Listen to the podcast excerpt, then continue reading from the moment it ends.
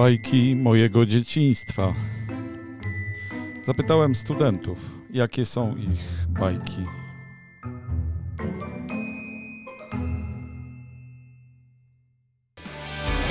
Kto następny?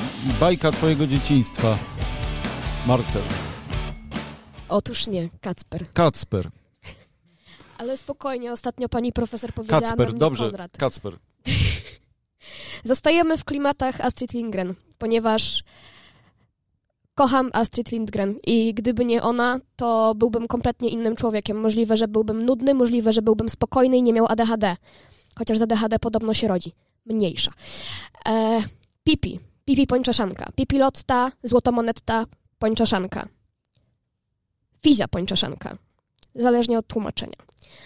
9-letnia dziewczynka, która bez problemu jest w stanie... W oryginale Pippi Långstrump. Pippi Långstrump. Långstrump, tak, dziękuję. Lub też w angielskojęzycznej wersji Pippi Longstocking. Tak. Bez problemu jest w stanie podnieść konia jedną ręką. Ma na własność swoją własną willę śmiesznotkę, w której mieszka sama. Kiedy przychodzą ludzie z opieki społecznej, żeby zabrać ją do domu dziecka, odpowiada im: ale przecież ja mieszkam w domu dziecka. Jestem dzieckiem, a to jest mój dom.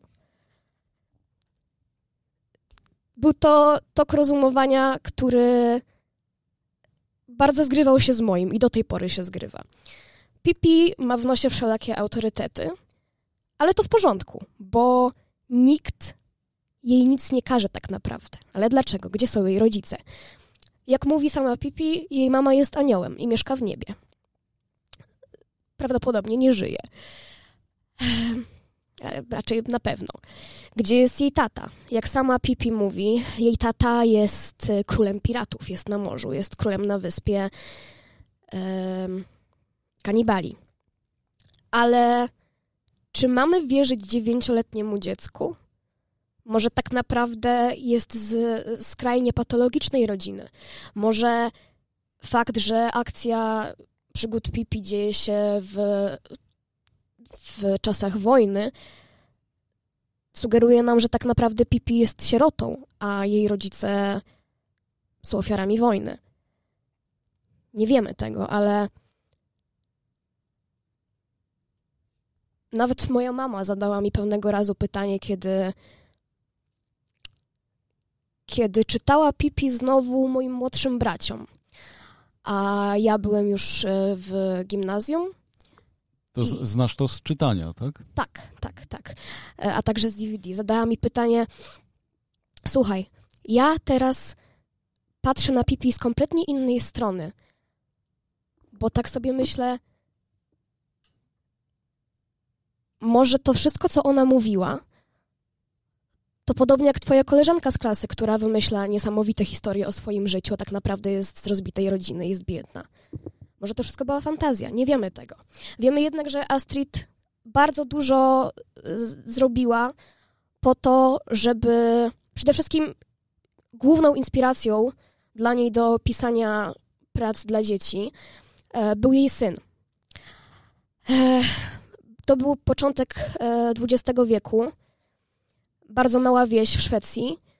Astrid w wieku lat 20 zaszła w ciążę z żonatym mężczyzną. I kto poniósł konsekwencje? Oczywiście, że kobieta, to zawsze wina kobiety. Tak więc wówczas było to nazywane w prawie jako Horszbrot, czyli zdrada, coś w tym stylu.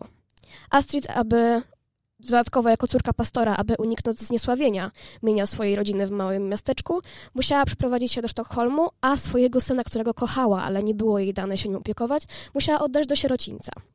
Tak więc każdą historię, taką jak Dzieci z Bullerbyn, Bracia Lwie Serce, czy Pippi, pisała z myślą, że te historie może opowiedzieć swojemu synowi, którego nie było dane jej wychować. Niemniej ten syn ani nikt inny nie podnosił koni i tak dalej, więc to jest jakby... Trzeba mieć cały czas świadomość, że mamy do czynienia z kreacją świata. Nie? Jak najbardziej. Mhm. Pippi pewnego razu spotkała cyrk, w którym był znak: chodźcie zobaczyć najsilniejszego mężczyznę na świecie. I oczywiście, że rzuciłam mu wyzwanie. Może on jest najsilniejszym mężczyzną na świecie, ale ja jestem najsilniejszą dziewczynką na świecie. I Pippi była nadludzko silna, ale nigdy nie wykorzystywała tej siły, żeby zrobić komuś krzywdę. Siała w pewien sposób pacyfistyczne przesłanie, żeby zawsze być dobrym i mądrym, ale nigdy nie robić nikomu krzywdy. No, Pippi w swoim czasie była tak rewolucyjna, że na początku w ogóle nie chciano tego rozpowszechniać. Dopiero po jakimś czasie, minęło chyba kilkanaście lat, zanim zilustrowano to i zrobiono z tego film. I ten film zrewolucjonizował absolutnie już wtedy świadomość popularną. Także bardzo to jest ciekawe zjawisko, Pippi Långstrump, i faktycznie rewolucyjne zjawisko. Do dzisiaj Pippi jest ikoną w Szwecji, na tyle ikoną, że na przykład pokazuje się na muralach Gretę Thunberg jako Pippi na przykład. No i to jest... Z kolei Astrid Lindgren jest na 20-koronówce. No tak, no ale to nie tylko przez Pippi, prawda? Bo też przez... Napisała bardzo, bardzo dużo innych powieści. Między innymi list do Michaiła Gorbaczowa. Ach, to już jest chyba marginalna sprawa, natomiast oczywiście tak, no, dzięki za wspomnienie tego.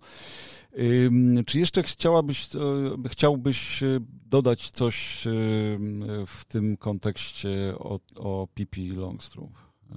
W moim odbiorze Pippi jest anarchosocjalistką. Okej. Na pewno jest indywidualistką. Tak. I na pewno jest jednocześnie bardzo silnie skojarzona z lokalną społecznością, więc anarchosyndykalizm nie jest do końca wykluczony faktycznie.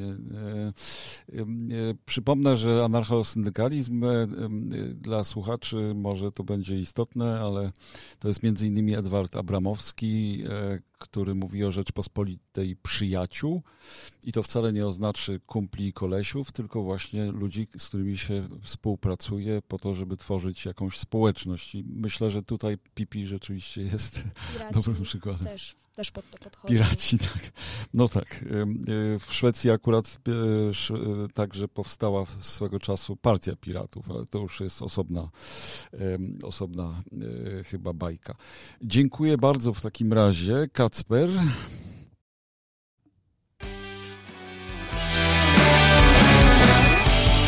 Przypominam główny temat, bajka mojego dzieciństwa. Jeżeli ktoś ma jeszcze pytania jakieś odnośnie Pippi, bardzo proszę, a jeśli nie, to zapraszam. Kto teraz? Bardzo proszę. Dzień dobry, ja jestem Ewa i moją ulubioną bajką jest wszystkim nam dobrze znany Shrek i pierwszy raz zobaczyłam tą bajkę zupełnie przez przypadek w telewizji. Latałam po kanałach, teraz już nawet nie pamiętam po jakich, i nagle wyskoczył mi na ekranie telewizora wielki zielony ogr. Jako mała dziewczynka się go strasznie wystraszyłam. Zapytałam się mamy, co to jest za zielone stworzenie? Co on tutaj robi? Po co on tu przyszedł? I moja mama mi zaczęła tłumaczyć, na czym to polega. Ja powiedziałam, że nie, mi się to nie podoba. To ile lat miałaś, jak pierwszy raz Shreka zobaczyłaś? Nie pamiętam. Ale albo to był wiek przedszkolny, albo początek podstawówki. Mhm. Ogólnie byłam bardzo wrażliwym dzieckiem. Mhm. I powiedziałam mamie, że nie, ja w ogóle tego nie chcę oglądać, to mi się nie podoba. Ale tak któregoś razu jeszcze raz, to zobaczyłam jeszcze raz i tak w końcu mi się spodobał. I za każdym razem, do tej pory, jak po raz kolejny i kolejny oglądam Shreka, za każdym razem odkrywam w tej bajce więcej kontekstów i więcej rzeczy mi się w niej podoba. Mam wrażenie... Jakbym zakochiwała się za każdym razem od nowa. I po prostu ale chodzi o pierwszy film fabularny? Tak, chodzi mi o pierwszy film, to znaczy pozostałe też oglądałam, jednak ja pozostaję największą fanką pierwszej części. I to, za co kochałam Shreka, to przede wszystkim taka uniwersalność i nieoczywistość. Bo ci bohaterowie to nie są tacy klasyczni bohaterowie z bajki, po prostu idealni i perfekcyjni, tylko oni mają swoje wady. Osioł, pomimo że jest dobrym przyjacielem, to jest też irytujący, gadatliwy, strachliwy No i ogólnie wkurza każdego. I gada nie wtedy, kiedy trzeba. No Osioł to jest genialna kreacja też, jeśli idzie o polski podkład, nie? Tak, tak. To nawet Amerykanie przyznali, że jest dużo lepszy od oryginału.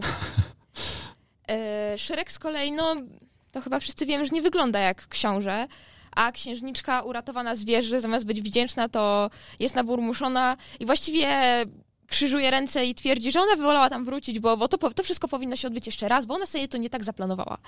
W jej pamiętniczku to było zupełnie inaczej. Sama postać Fiony też mi się bardzo podoba i ogólnie jest ona moją idolką z racji feministycznego przedstawienia. Bardzo mi się podobała ta scena, jak rozwaliła ten gang tych kolesi, którzy tam próbowali się do niej zalecać. I to pokazuje, że nawet księżniczka zamknięta w wieży potrafi być samowystarczalna, potrafi się sama obronić i pokazuje, jak ważne jest to, aby kobieta umiała sobie poradzić bez mężczyzny. Ale naprawdę identyfikowałaś się z Fioną? Znaczy, ja po prostu chciałam być taka jak ona. Okej. Okay. Chciałam być tak samo niezależna, tak samo waleczna i tak samo odważna. I tak samo w dorosłym życiu chciałam umieć walczyć o swoje szczęście. I tak samo chciałam być piękna. Okej. Okay. No i jeszcze podoba mi się w Shreku motyw przemiany. Ponieważ o tym też pisałam w mojej pracy. Shrek z takiego stereotypowego mężczyzny, który ukrywa swoje uczucia, chowa się przed całym światem, chodzi naburmuszony, bo boi się powiedzieć, co w nim siedzi. Na końcu stał się odważnym facetem, który umiał wejść do kościoła i wykrzyknąć słynne "nie zgadzam się". Mhm. I nie bał się ośmieszenia, nie bał się tego, co inni o nim pomyślą. Postawił wszystko na jedną kartę, nie wiedząc, czy Fiona czuje to samo. Bardzo mi tym zaimponował i moim zdaniem przemiany bohaterów pokazują, że my też w życiu możemy się zmienić i że trzeba tylko chcieć. I zawsze też w życiu chciałam być taką osobą dynamiczną, która jeżeli chce, to potrafi się zmienić, ale nie dla innych, tylko po prostu dla samej siebie. Świetnie, bardzo dziękuję w takim razie za to świadectwo. Jeżeli ktoś chciałby teraz zadać pytanie pomocnicze dotyczące Shreka, zapraszam. Kacper. Czy wiesz o tym, dlaczego powstał projekt w DreamWorksie stworzenia? Co uważasz o konflikcie DreamWorks, Disney, Pixar na początku lat 2000? O matko, bardzo techniczne pytanie. Nie wiem, czy w ogóle robiłaś w tę stronę ten research, ale jak coś wiesz, to bardzo proszę. Znaczy ja ogólnie, jeśli chodzi o research, to bardziej szłam w stronę tego, że Shrek miał być parodią polityczną bardziej.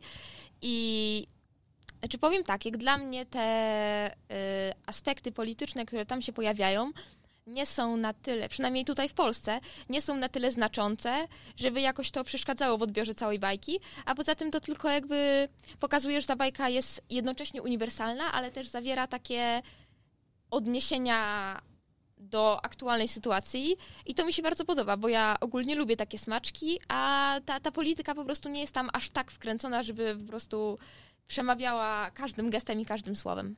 Tak, no myślę, że rzeczywiście ponadczasowa jakaś historia w tym się kryje. Tym bardziej, że no, bardzo ciekawy wybór to był, bo to jest bajka, która odwołuje się do bardzo wielu innych bajek też, prawda? To znaczy kolejne części Shreka to są właściwie takie właśnie bardzo mocne restauracje wcześniejszych bajek, wątków bajkowych i tak dalej. Także dzięki wielkie. W takim razie przypominam temat główny, bajka twojego dzieciństwa. Teraz ty? Tak, w sensie ja jeszcze chciałam a propos tego, co Kacper mówił. Tak? Bo ja akurat wiem, o czym Kacper wspominał. O tym, że Farquaad był parodią. Kim on był? Dyrektora? Nie wiem, jakiejś głównej postaci w Disneyu w tamtym czasie. Mhm. I po prostu animatorzy go bardzo nie lubili w Disneyu. I uważali go po prostu, no bo był bucem, krótko mówiąc. I oni odeszli z Disneya i poszli właśnie do DreamWorksa. I Farquaad był parodią właśnie tego... Nie wiem, nie jestem pewna, jaką on pozycję miał, ale właśnie bardzo wysoką w Disneyu i między innymi bardzo nie lubił tego, że był niski i że ludzie mu to wypominali, dlatego Farquaad jest taki, jaki jest. I no, więc to tak tylko. No ale oczywiście to jest też uniwersalna o tyle figura, że bardzo wielu wodzów, prawdziwych wodzów historycznych było niskich, więc jakby sprawa... Tak, właśnie też w Farquaadzie różni ludzie widzieli tak naprawdę zło całego wszechświata. A jeszcze chciałam dodać odnośnie tego, co pan mówił, że mi się właśnie podoba w Shreku ten motyw wykorzystania innych bajek, bo to są bajki takie bardzo znane w kulturze, tak jakby jak chociażby motyw wróżki. Tak. I mi się podoba, że takie klasyczne motywy można przekształcić, bo to też pokazuje, na ile literatura i film i wszystkie motywy są plastyczne. I że to od nas zależy, jakie wykorzystamy i nie trzeba iść tylko w takie tradycyjne wykorzystanie, ale też można się tym bawić po prostu. I Shrek też bawi się po prostu całą naszą kulturą i dobytkiem. Tak, to jest typowy pastisz. Bardzo ciekawe, że wybrałaś właśnie Shreka jako bajkę twojego dzieciństwa, bo część z was raczej wybierała to, w co można było wejść, zupełnie się zgubić, prawda? Natomiast Shrek raczej uniemożliwia wręcz zagubienie się w tym świecie takie no imersyjne, to znaczy zanurzenie się i zagubienie, jak nie przymierzając w kilku tutaj już przykładach. Nie? Ale też dlatego, że nie można się w nim zagubić, można odkrywać jego głębie, bo jakby będąc tu, a nie tam, mogę z perspektywy osoby trzeciej odkrywać głębie i wartości, które tak naprawdę ta bajka chce nam przekazać. Tak. Oczywiście ja wcale nie wartościuję, co jest lepsze lub co jest gorsze, natomiast chodzi tylko o to, żeby zrozumieć, że mamy do czynienia z bajką bajek, w tym sensie, że jest to niezwykle intertekstualny twór i Shrek, można powiedzieć, jest taką bajką już postmodernistyczną, taką ewidentnie. Twórczą kompilacją różnych motywów. Ewidentnym pastiszem właśnie. To mi się właśnie z nim najbardziej podoba. Dzięki wielkie.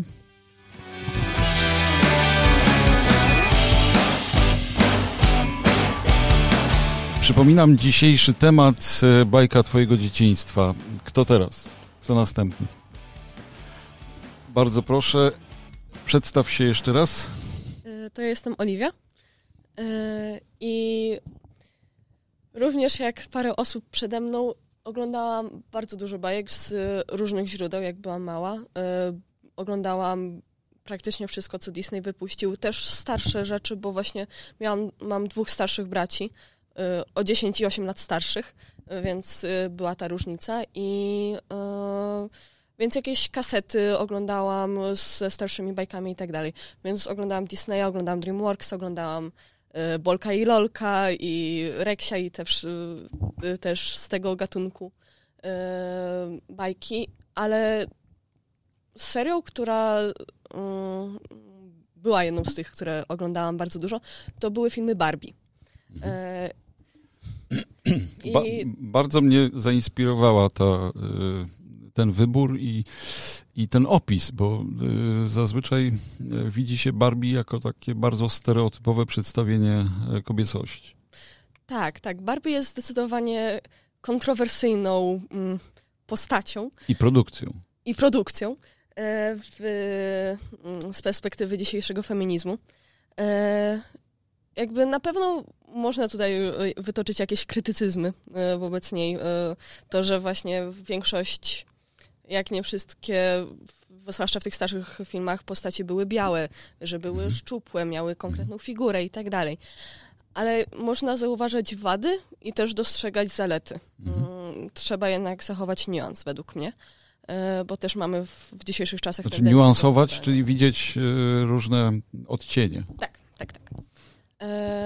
I właśnie ja obejrzałam tak właściwie każdą Barbie, od pierwszej Barbie w Dziadku do Orzechów, którą oglądałam jeszcze na kasecie, do Barbie i Podwodna Tajemnica 2, czyli to było w 2015 bodajże.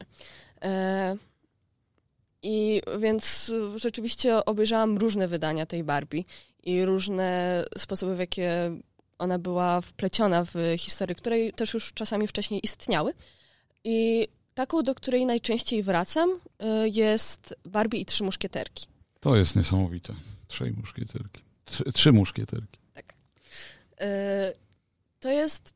Właśnie, bo jest kilka filmów Barbie, które wykorzystują już wcześniejsze historie.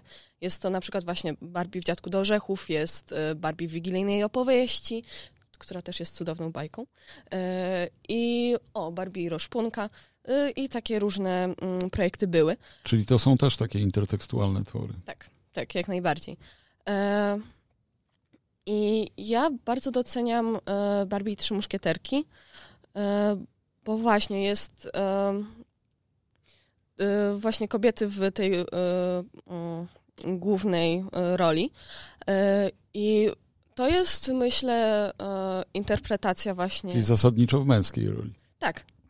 Jest to właśnie interpretacja, w której z tych bajek, które interpretowały Barbie, myślę, że to jest ta, w której najbardziej ta różnica w płci głównych bohaterek wpływa na fabułę samą w sobie.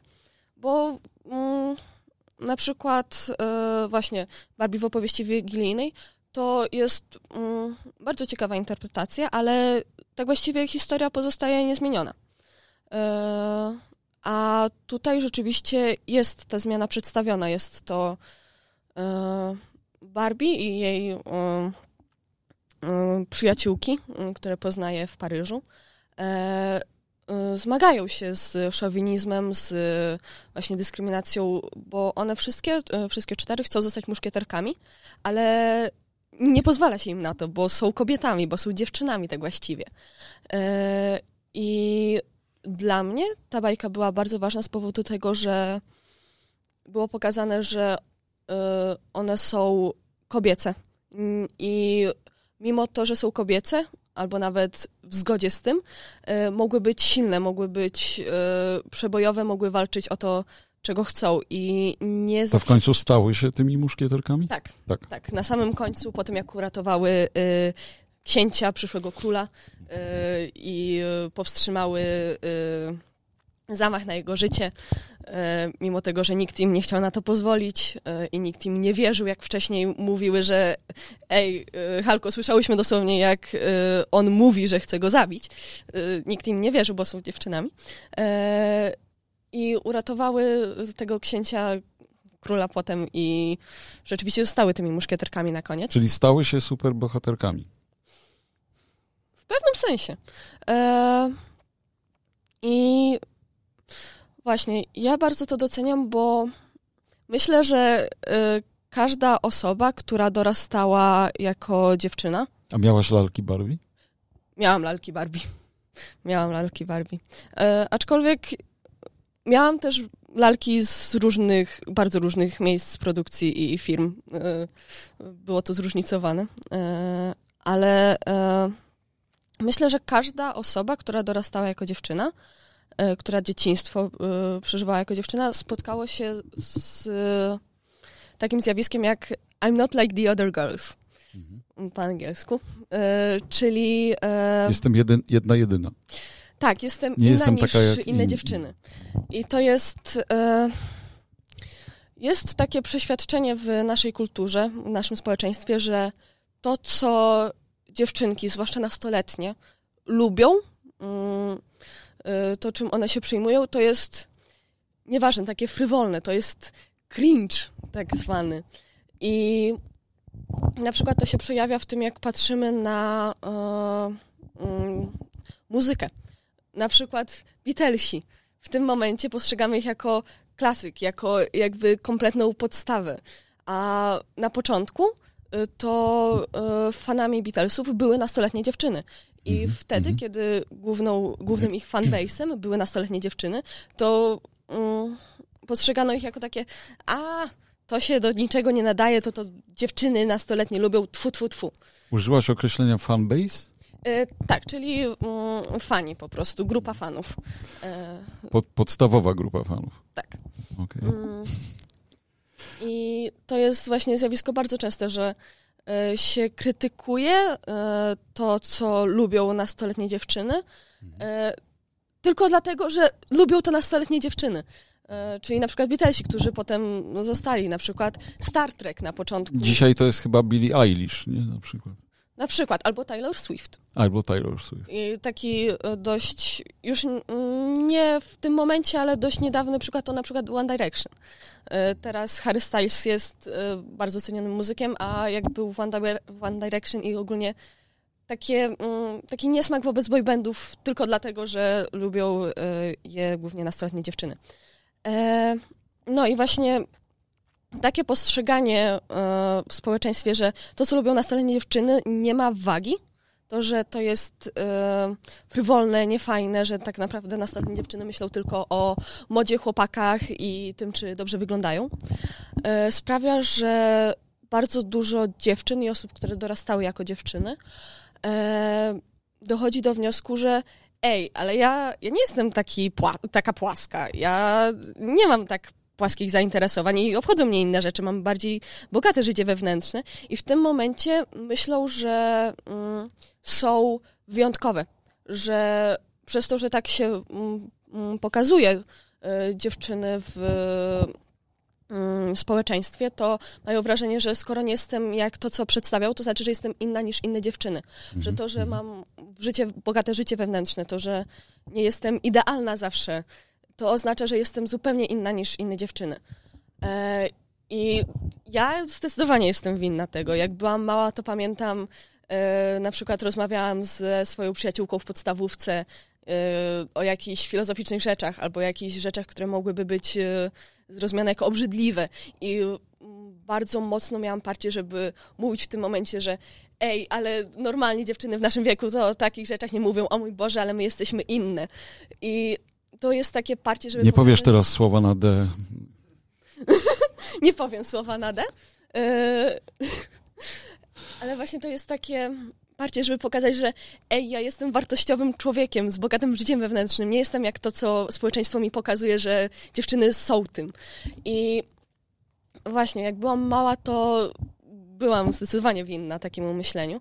Na szczęście wyrosłam z niego i myślę, że duży czynnik tego, dlaczego byłam w stanie z tego wyrosnąć, to jest właśnie film Barbie i Trzy Muszkieterki. Mhm. Bo właśnie w Barbie i Trzy Muszkieterki są pokazane kobiety silne, kobiety, które dążą do swojego celu, dziewczyny tak właściwie, bo one są wszystkie nastolatkami, tak. Które dopiero co weszły w dorosłość, które dążą do swojego celu, które są silne i fizycznie, i psychicznie, i emocjonalnie, bo wspierają siebie nawzajem. I tak naprawdę ich życzliwość jest jedną z najważniejszych ich cech. I właśnie, to jest takie... że w tym filmie dziewczynom pozwala się być silnym, pozwala się im być zdeterminowanym i z bogatym życiem wewnętrznym, równocześnie nie porzucając swojej kobiecości, swojej dziewczęcości. Dziewczęcości, tak, dziękuję. Jakby nadal noszą sukienki. W ostatniej bitwie jedna z nich szyje im wspaniałe suknie, które błyszczą, które są cudne. Jedna z nich walczy głównie przy użyciu wstążek, jak baletnice używają. Jedna z nich walczy głównie przy użyciu... wachlarzy. Dziękuję. I to jest cudowne właśnie, że jest pokazanie, że można nie być... tylko ty oglądałaś Barbie i Trzech Muszkieterów. No, także Trzy Muszkieterki, przepraszam. Tak. I jakby właśnie to jest takie pokazanie, że jedna z bohaterek z tej czwórki głównej, jej główną jakby cechą jest to, że przejmuje się bardzo romansem, że jest bardzo romantyczna. W pierwszej scenie, gdzie ją widzimy, cytuję Szekspira, że róża pod każdym innym imieniem nadal jest tak samo piękna. Parafrazuję tutaj, nie pamiętam dokładnie cytatu, ale... Właśnie główną jej cechą jest to, że wow, ale to by było romantyczne, jakby nasza główna bohaterka się zeszła z księciem i nie jest to pokazane jako coś do wyśmiewania. To jest pokazane jako w pełni dobra cecha. I nadal mimo to, a tak właściwie w związku z tym jest też, nadal walczy i jest w stanie pokonać 10 facetów. Wielkie dzięki. To jest opowieść na bazie Barbie, przypomnę. Barbie i Trzy Muszkieterki. To był temat, o którym opowiadała Oliwia.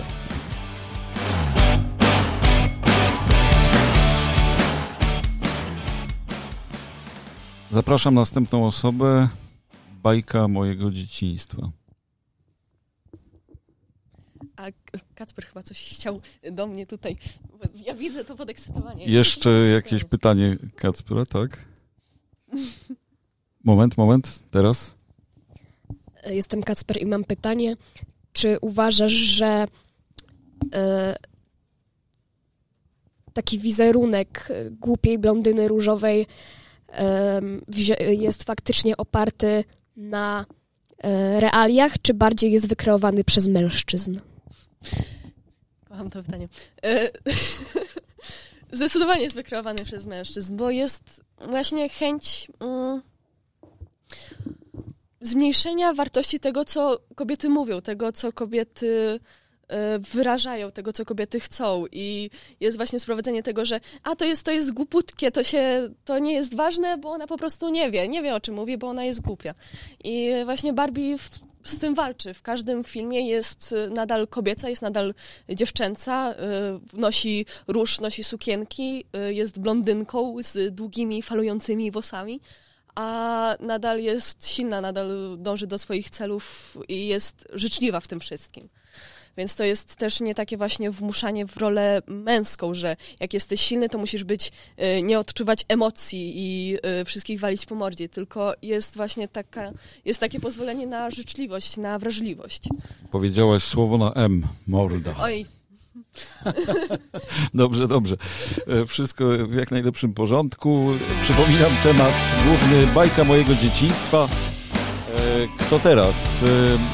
Z tego, co zorientowałem się, każde z was wybrało coś innego, to znaczy jeszcze nie było żadnych powtarzających się wątków. Bardzo proszę. Kto następny? Ja już. Bardzo proszę. Przedstaw się. Mam na imię Adam i zastanawianie się nad tym, jaka jest bajka mojego dzieciństwa, trwa dłużej niż faktyczne później pisanie o tym, i na pewno dłużej niż teraz będę o tym mówił, bo nawet zadzwoniłem do mamy jako koło ratunkowe z zapytaniem, co ja oglądałem w dzieciństwie, bo ja pamiętam, że... To znaczy tak mało pamiętałeś? W sensie ja pamiętam bardzo wyraźnie kilka rzeczy, ale nie są to bajki. Ja na przykład wychowałem się na Władcy Pierścieni, gdzie obejrzałem to pierwszy raz, będąc, że tak powiem, o wiele za młody na to, ale to już tak zostało później. I to było jakby, ja tak spędziłem moje dzieciństwo między Teletubisiami, a właśnie walką z Sauronem.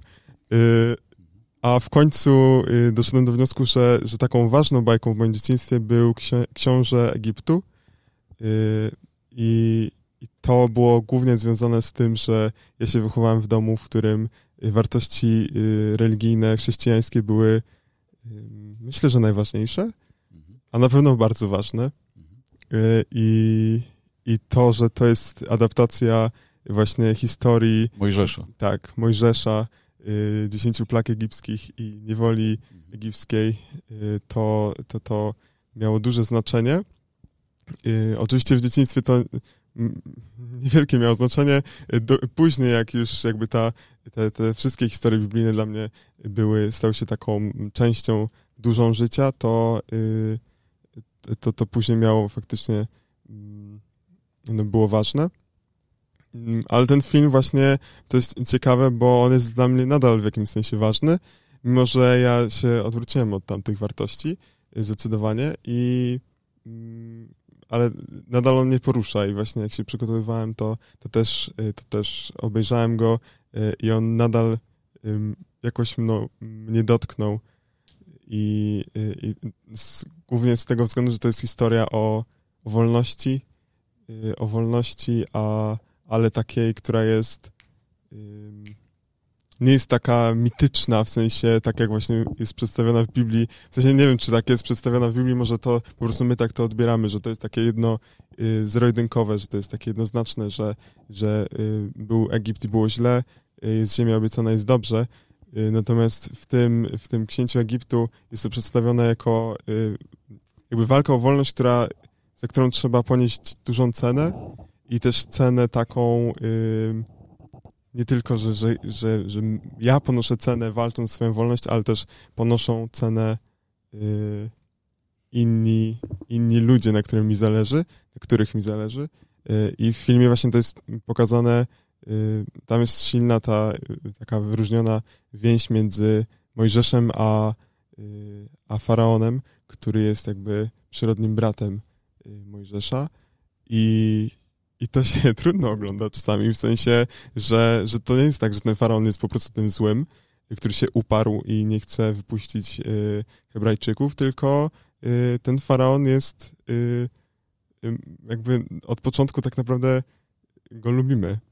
Czyli to jest taka bliska postać, trochę niekonwencjonalnie w odniesieniu do tego, co zazwyczaj myślimy o wrogach tych, którzy chcemy pokonać, że to ci wrogowie mają takie same cechy jak my, nie? Tak, dokładnie. I też nawet właśnie w ogóle Egipcjanie, mimo że od samego początku są pokazywane nam sceny, że oni się znęcają nad tymi Hebrajczykami w ogóle, to jakby jak jest ta ostatnia plaga, w której giną wszyscy synowie pierworodni całego Egiptu, to jest to dotykające i to trzeba, ja na przykład jak to oglądam, to muszę się otrząsnąć po tym, żeby dopiero jakby ucieszyć się z tego, że oni wyszli z tego Egiptu, czy co jest jakby celem i co chcemy, żeby się wydarzyło, a mimo to jakby jest to dotykające, że tym ludziom, którzy niby są ci źli, to dzieje się krzywda. I dlatego myślę, że to jest takie ciekawe. No to jest ciekawa sprawa, bo zarówno Mojżesz jako jakiś taki archetyp lidera, jak i sprawa wyjścia jako symbolu uwolnienia, wolności, tak jak ty to nazwałeś też, wolność, ciebie to ciągnęło właśnie. No to jest w interpretacjach tej opowieści bardzo obecne. Przypomnę sobie tutaj Paula Rickera, który mocno mówił o tym, że właściwie opowieść o wyjściu z Egiptu jest przy każdej biblijnej księdze. To znaczy każda biblijna księga ma tę opowieść gdzieś jako ramę. I w tym sensie oczywiście jest to opowieść uniwersalna też o człowieku jako takim. Ale Paul Ricker potem pod koniec życia na przykład odkrył archeologiczne badania, które wykazywały, że wyjścia w postaci jednorazowego wyjścia jakiejś gromady Hebrajczyków pod wodzą Mojżesza, że tak na dobrą sprawę archeologia nie zna takiego wyjścia. I dla niego to był problem, co teraz, nie? No bo on był wierzący, był teologiem, filozofem, no i co teraz? W momencie, kiedy ta opowieść staje się nieprawdziwa z punktu widzenia naukowego. No ale to jest fascynująca opowieść, także, ale muszę powiedzieć, że pojechałeś, no bo pytałem o bajki mojego dzieciństwa, a sięgnąłeś po pełnowymiarową produkcję, będącą ekranizację Księgi Wyjścia. Moje dzieciństwo. W jednym obrazku. No, super. Mogłem wybrać Władcę Pierścieni jeszcze. Dobrze. To jest najważniejsze było w tym zadaniu, żeby wybrać rzeczywiście to, co nas kształtowało, więc jakby to jest bardzo, bardzo ciekawy wybór. Także wielkie dzięki. Jeśli ktoś chciałby zadać pytanie, to bardzo proszę.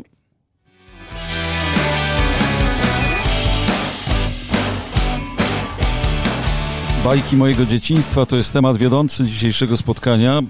Bardzo proszę, kto następny? Przedstaw się. Dzień dobry, ja nazywam się Mateusz i bajką mojego dzieciństwa jest animacja pod tytułem Gdzie jest Nemo. Tak naprawdę powstała ona kilka miesięcy po moim urodzeniu. Naprawdę? Tak, bo ona powstała w 2003 roku, jakoś tak pod koniec chyba, ja urodziłem się w kwietniu. Więc ona zdobywała liczne nagrody i wyróżnienia, a ja stawiałem swoje pierwsze kroki wtedy. I żyłem tak naprawdę przez 9 lat bez świadomości, że taka produkcja w ogóle istnieje, że ona gdzieś tam jest. I dopiero na jednym z programów telewizyjnych obejrzałem tą produkcję z moimi rodzicami oraz braćmi. Potem ten film miałem na płycie i oglądałem w kółko ją prawie. Ale w wieku szkolnym, przedszkolnym? To była taka raczej podstawówka, 1-3 klasy. I tutaj też pojawił się motyw, temat tego, że ta bajka Gdzie jest Nemo nie była taka kolorowa. Ona była dosyć mroczna, tym bardziej dla dziecka, była tajemnicza. No, ocean jest tajemniczy, jest taki niezbadany. ta bajka też się zaczyna tym, że matka Nemo umiera i tak naprawdę tylko jedna kuleczka ikry została i tą ikrą akurat jest Nemo. Tam się też pojawia krew, która jest w wyniku szarpaniny. Jest to nieliczna bajka, gdzie ogólnie pojawia się krew w wyniku jakiejś takiej szarpaniny. I... No, krew w bajkach kiedyś była bardzo popularna, także to...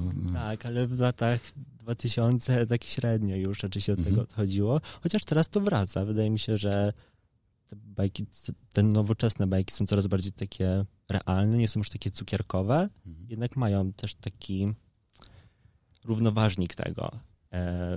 I tym równoważnikiem w bajce, Gdzie jest Nemo, była Dori, która jest właściwie taką ikoną mojego humoru. Uwielbiam jej różnego rodzaju teksty, ale też wydaje mi się, że... A kto to był Dori? Przypomnisz? Dori to była przyjaciółka głównego bohatera Marlina. Ona jest reprezentantką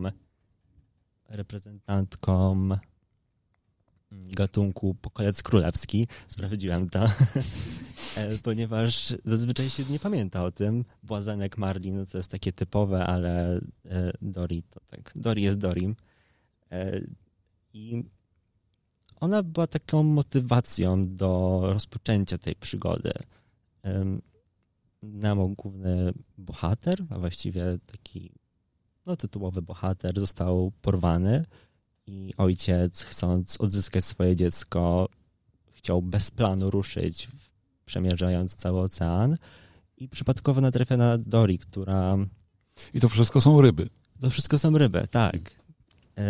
Która motywuje go i też pomimo swojej takiej głupkowatości gdzieś tam daje Marlinowi taką lekcję na temat życia, ponieważ często jak się mówi o tej bajce, Gdzie jest Nemo, to mówi się, że jest ona o nadopiekuńczości. Jednak ta nadopiekuńczość wynika z tego, że Marlin, ojciec Nemo, przerzuca, tak projektuje swoje obawy dotyczące świata, dotyczące tego, że tak naprawdę świat jest niebezpieczny na swoje dziecko, które tak naprawdę bardzo sobie dobrze radzi, które poznaje nowych znajomych, też ryby. Pomimo są jakieś inne gatunki oprócz ryb? Czy są jakieś inne gatunki stworzeń?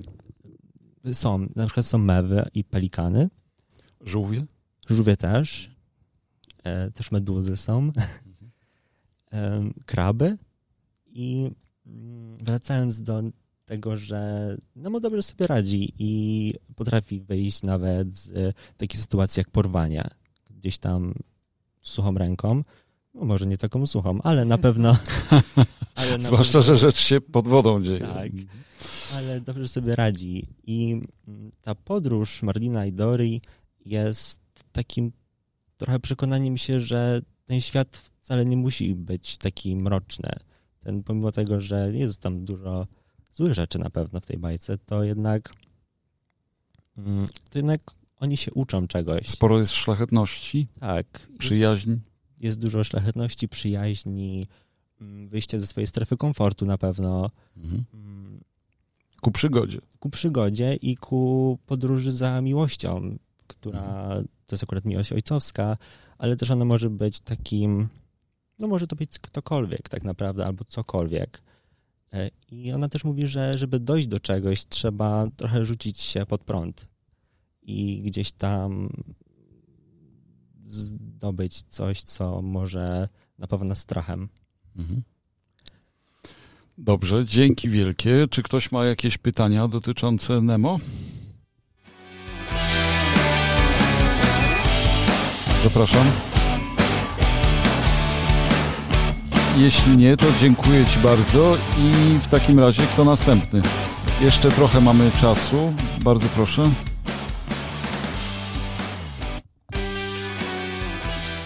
Przedstawisz się? Mam na imię Ewa i bajką mojego dzieciństwa był Czerwony Kapturek. Myślę, że jest to historia wszystkim nam dobrze znana. Jest sobie mała dziewczynka w czerwonym kapturku, która musi zanieść koszyczek z lekarstwami, tudzież jakimś ciastem do babci. Mama przestrzega ją, nie zbaczaj ze ścieżki, nie rozmawiaj z nieznajomymi, a nic ci się nie stanie. No myślę, że wszyscy wiemy, że kapturek nie do końca słucha tego polecenia. Spotyka wilka, ufa wilkowi, ponieważ wilk prezentuje się jako przyjazne stworzenie, co w konsekwencji doprowadza do tego, że najpierw babcia, a potem kapturek zostają pożarci. W dzisiejszych wersjach tej bajki nie mamy się o co martwić, bo pojawia się Gajowy, który ratuje babcię i czerwonego kapturka, a wilk w zależności od zakończenia umiera, albo trafia do zoo, albo zostaje mu wszyty suwaczek w rozcięty brzuch i wilk zaprzyjaźnia się z kapturkiem.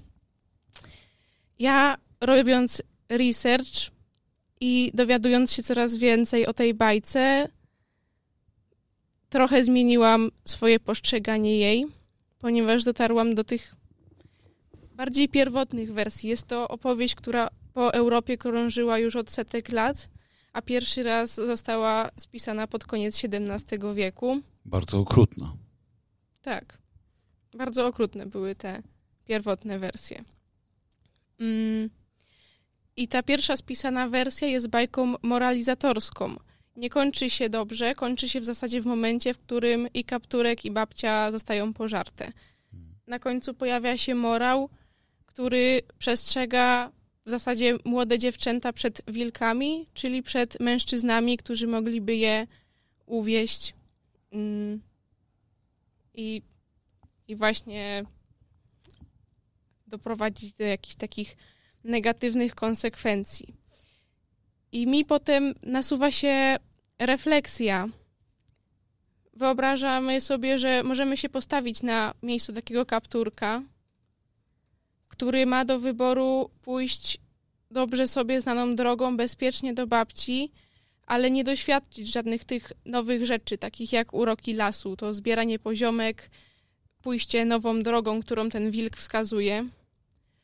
I możemy pójść dobrze znaną drogą do babci i wszystko będzie dobrze. A możemy też zaryzykować, wybrać swoją wolność, swoje przekonania, tylko nie wiemy, jakie poniesiemy konsekwencje, a mogą być one, jak wiadomo, okrutne. W końcu wilk najpierw pożera babcię, czyli można to interpretować według mnie jako taką utratę kontaktu z bliskimi i uważam, że to jest dosyć częste nawet w dzisiejszym świecie, że jeśli wybieramy coś zgodnego ze sobą, nasi bliscy mogą się z tym nie zgadzać, mogą się od nas odsunąć. No i ryzykujemy też przede wszystkim własne życie, własne bezpieczeństwo często. Czyli traktujesz tę opowieść jako taką opowieść o też wyzwoleniu w jakimś sensie, tak? W pewnym sensie bardziej myślę, że to jest właśnie takie pytanie, które każdy z nas sobie w pewnych sytuacjach życiowych zadaje. Czy pójdziemy tą bezpieczną drogą, czy zaryzykujemy i zrobimy to, co jest bliższe nam, co bardziej czujemy, że chcielibyśmy zrobić. A nie traktujesz tej opowieści jako opowieści o opresji świata męskiego, wykonaniu świata męskiego na świecie kobiecym? To także jest jedna interpretacja, która z tego całego tekstu się nasuwa, zwłaszcza z tej pierwotnej wersji i myślę, że jakby to jest opowieść, ta wersja, o której mówię, to jest końcówka XVII wieku, czyli czasy, gdzie jak wiadomo kobiety nie miały zbyt wiele do powiedzenia, tak. Właśnie były takimi bardziej obiektami, które trzeba chronić, więc mówiło im najlepiej z domu nie wychodzić. Tak, uważaj, tutaj nie patrz w ogóle na mężczyzn, bo to jest dla ciebie zagrożenie. I to poprzez kulturę trochę się przeniosło do dzisiejszych czasów. I my nadal, mimo że mamy już dużo większą wolność i dużo więcej praw, wciąż jesteśmy przestrzegane, uważaj, dokąd chodzisz, uważaj, jak się ubierasz, bo ktoś może ci zrobić krzywdę. Z jednej strony może to jest słuszna przestroga, powinniśmy na siebie uważać, a z drugiej strony, tak myślę, może trzeba powoli zmieniać narrację i także odzywać się do mężczyzn, do chłopców, uczyć ich szanowania kobiet. Wielkie dzięki. Bardzo ciekawa opowieść na bazie Czerwonego Kapturka. Może są jakieś pytania?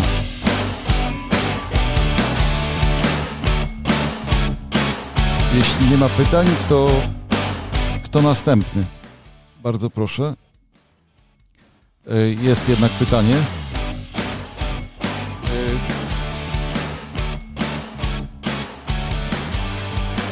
To ja się chciałam zapytać, bo poruszyłaś temat tego, że właśnie to jest metafora tego, że podejmujemy jakieś decyzje, które mogą mieć przykre konsekwencje i tutaj się nasuwa pytanie, czy jest to w takim razie, jakby możemy wchodzić w dyskusję z tą bajką, tylko pytanie jest, na ile bajka sama w sobie mówi nam, że podejmowanie tego ryzyka nie jest warte tego. Na ile podejmowanie tego ryzyka jest niebezpieczne i na ile ono doprowadzi do naszego śmierci, do jakichś przykrych bardzo konsekwencji, tak? I co mówi nam bajka sama w sobie o podejmowaniu takiego ryzyka? Myślę, że... Kilka pytań było. Bardzo to było takie złożone. Jeżeli przyjrzymy się samej bajce, to myślę, że łatwo dojść do wniosku, że taki właśnie nasz wybór, to podjęcie ryzyka skończy się dla nas nieszczęśliwie raczej. Ale jako, że jest to utwór literacki, który możemy interpretować i jesteśmy myślącymi ludźmi, to możemy zatrzymać się przy tym i zastanowić się sami, czy rzeczywiście ta interpretacja, którą nasuwa nam bajka, jest jedyną, która w prawdziwym życiu może się wydarzyć. Moment. To jest bardzo ciekawe i nasuwa mi się teraz pomysł napisania jakiegoś utworu, gdzie jest właśnie perspektywa, że to była zakłamana narracja. Bardzo ciekawe. Wielkie dzięki.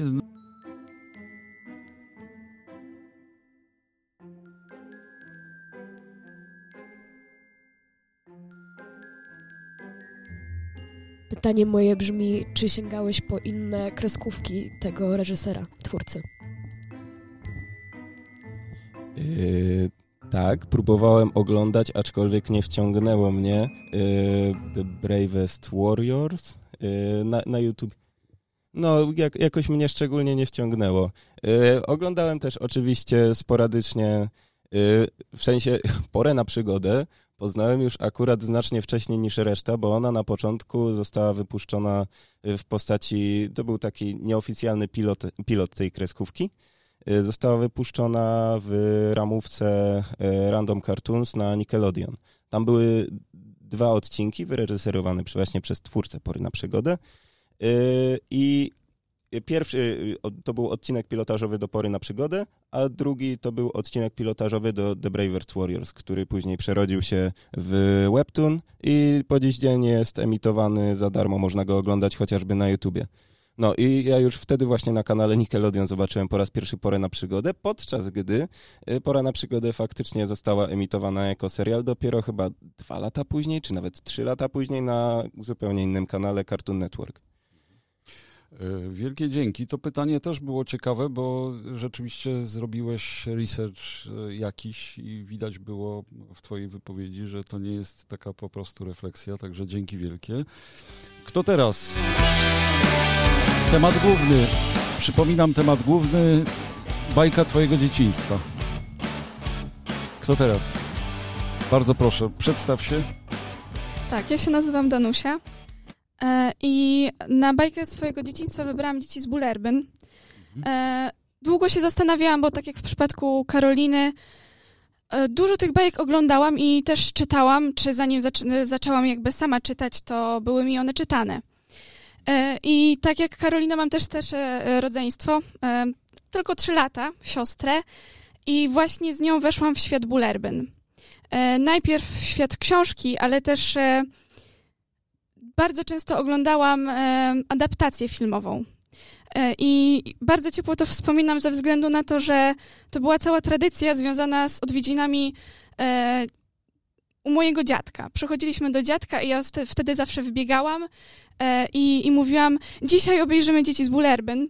Robiłam to z taką częstotliwością, że moja siostra w pewnym momencie już miała tego dosyć, ale dziadek zawsze się śmiał, podchodził do kaset i pamiętam, że ta kaseta stała zawsze przy Muminkach. Muminków prawie w ogóle nie oglądałam, tylko chciałam te Dzieci z Bullerbyn. Więc rzeczywiście było tego Bullerbyn dużo w moich rodzinnych Gliwicach. Z dwóch w pewnym sensie szwedzkich bajek, chociaż Muminki to jest fińsko-szwedzka produkcja, no ale tak czy owak wolałaś Dzieci z Bullerbyn. Tak, zdecydowanie skradło moje serce o wiele szybciej. Wygrało je po prostu, więc już Muminki nie miały o co walczyć tak naprawdę.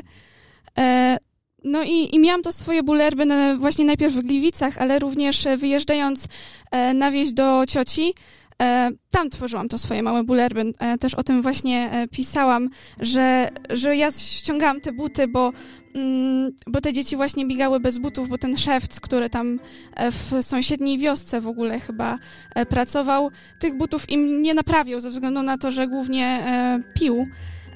I z takiego smutnego obrazu tego, że one no tak naprawdę nie miały w czym biegać, ja wyciągałam to, że sama tak wybierałam. Że tych butów nie nosiłam. Że to jest jakiś sposób na życie. Tak, zdecydowanie. Zdecydowanie one tą swoją wyobraźnią też sprawiały, że właśnie jakieś takie trudy, rzeczy, które może teraz patrzę na nie z jakąś taką może większym zastanowieniem, wtedy wydawały mi się po prostu piękne i godne naśladowania.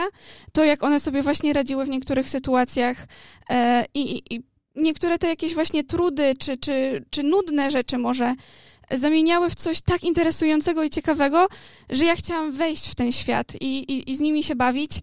Wciągałam też w to moją siostrę czy później młodszych braci i rzeczywiście nas jest 4, ich była 6 w tym Bullerbyn, ale w 4 właśnie się w ten sposób też bawiliśmy. Czy ciebie ciągnęło to, że to było tak podobne do was, czy ciebie ciągnęło to, że to było tak niepodobne do was? Myślę, że trochę tego. Myślę, że rzeczy, które jakoś były podobne, pozwoliły realizować te rzeczy, których może u nas naturalnie nie było. I które właśnie jakoś przekładaliśmy z książki czy z filmu do naszego życia. Ale właśnie na pewno też teraz jakoś odświeżając tą historię, właśnie przypomniałam sobie, jak bardzo niezwykłe te dzieciaki po prostu były i jak właśnie zmieniały tą swoją rzeczywistość, która właśnie na pierwszy rzut oka może się wydawać taka zwykła, nie? Jednak dużo dzieciaków w ogóle też sięgało po swoich, że tak powiem, historię swoich rówieśników z tej szwedzkiej wioski. I poznawało właśnie ten normalny świat, ale opowiedziany w tak niezwykły sposób. Czyli relacje międzyludzkie przedstawione były w tym świecie troszkę inaczej niż ty to znałaś ze swojego doświadczenia, czy też... Myślę, że akurat to doświadczenie tych relacji było podobne, bo też właśnie zachwyciłam się teraz, przypominając sobie, czy relacje pomiędzy samymi dziećmi, ale też te relacje z dorosłymi, bo ja podobnie jak te dzieci doświadczyłam tego w swoim dzieciństwie i dalej tego doświadczam, że z jednej strony dorośli zostawiali tą przestrzeń na tą właśnie taką dziecięcą kreatywność, zabawę, równocześnie dając takie odpowiedzialności, które pozwalały dorastać do tego miejsca, w którym tak myślę teraz jestem, że właśnie dużo było też już w tym dzieciństwie jakichś małych takich samodzielności, nie? Czy to jak dziewczynki na przykład chodzą do sklepu tam same, tak też do sąsiedniej wioski i to je uczy tego już dorosłego życia.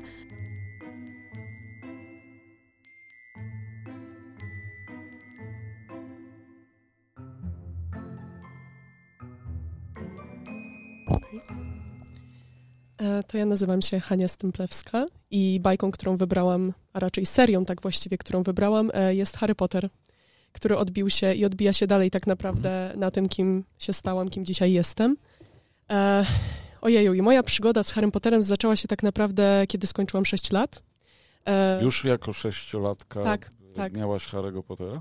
Tak, dosłownie. I to oczywiście jako sześciolatka jeszcze wtedy nie miałam na tyle zapału do czytania, w związku z czym przygoda zaczęła się od tego, że tata czytał mi Harry'ego Pottera na dobranoc.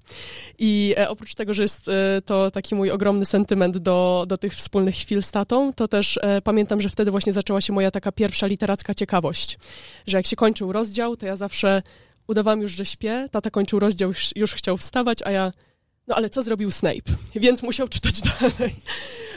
I stąd tak naprawdę ta pasja się narodziła. I zawsze robiliśmy tak, że ilekroć skończyliśmy jedną książkę, zaczynaliśmy oglądać ten film. Jakby adekwatny do danej części. I w ten sposób przeszliśmy przez całą serię. To jest bardzo duża część mojego dzieciństwa, bardzo duża część też moich wspólnych zajęć. Ale z wyprzedzeniem to robiłaś, to znaczy czytałaś już te przygody, które pojawiły się później niż jakby dla późniejszego wieku. No tak. No. Czyli jakby awansem. Trochę tak.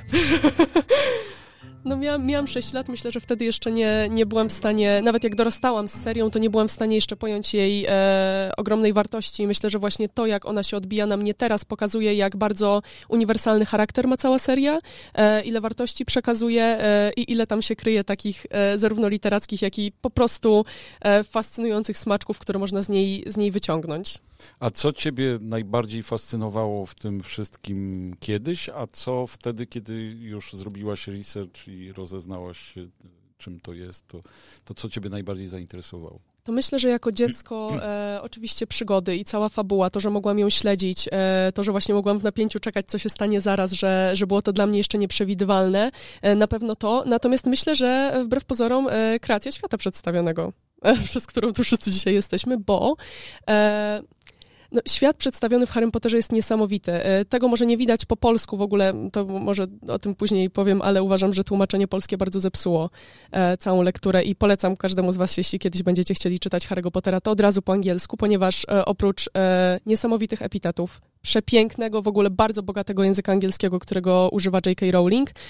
Po prostu ten świat jest przedstawiony w sposób tak niesamowicie obrazowy, tak niesamowicie magiczny. I mimo, że teraz jako osoba już starsza wiem, że ta magia jest jedynie taką konwencją, pod którą się kryją właśnie te wartości dodane, to jednak mimo wszystko jako dziecko bardzo mnie to fascynowało i ja dosłownie żyłam w tym świecie, ilekroć zaglądałam do książek czy do filmów i myślę, że to bardzo rozwinęło moją wyobraźnię.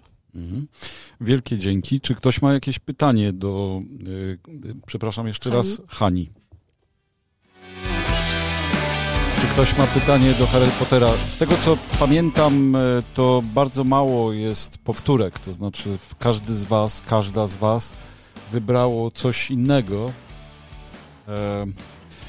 i nie ma powtórek, to znaczy nie wiem, czy ktoś Harry'ego Pottera już też wybrał, ale wydaje mi się, że nie. Jeśli nikt nie ma żadnych pytań, to kto następny? Bardzo proszę.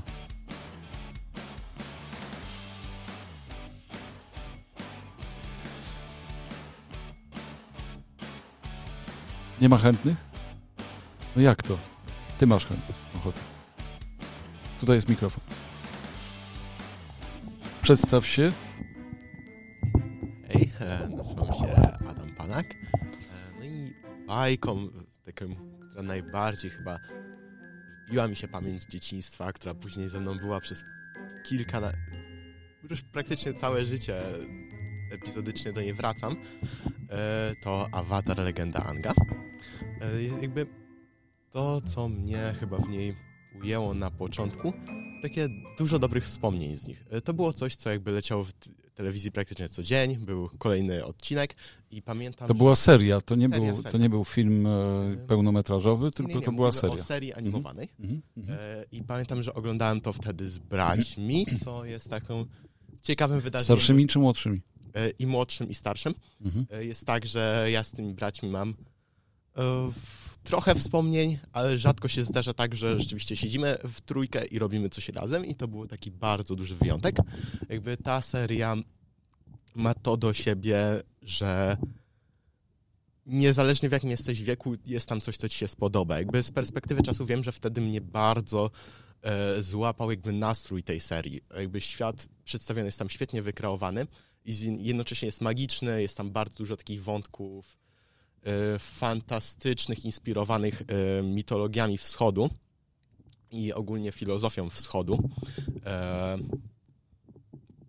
A poza tym jest coś, co zwłaszcza się później zauważa. Ten cały świat to jest świat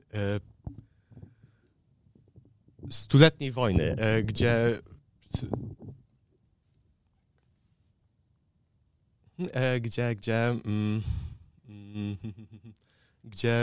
pokolenia ludzi się rodziły, umierały i ta wojna trwała i ten świat jest widocznie pobliźniony z tego faktu. I to nigdy nie jest powiedziane, to znaczy to czasami jest powiedziane wprost, ale to się bardzo widzi po świecie. Po tym jak społeczeństwa są zniszczone, jak świat naturalny jest zniszczony. Ile lat miałeś, jeśli mogę prosić? Wydaje mi się, że 7 albo 8. To bardzo dużo rzeczy zauważa się potem. To jest coś, co niezależnie jakby w jakim wieku nie wejdziesz, to znajdziesz coś dla siebie i dorasta się z tą bajką, tak naprawdę widząc coraz głębsze wątki. Wiem, że bardzo, kiedy byłem młodszy zwłaszcza, po prostu bardzo lubiłem to, że ten serial jest świetnie zaanimowany, jest jakby dużo wątków akcji, klimat jest niesamowity, ale z wiekiem zauważam, ile tam jakby jest schowane głębiej. Twórcy nigdy nie patrzyli na widza z góry, mimo że było to zwrócone do dzieci. Jest tam bardzo dużo krytyki wojny, krytyki imperializmu, kolonializmu. No chyba krytyka środowiskowa też, nie? Mhm, oczywiście.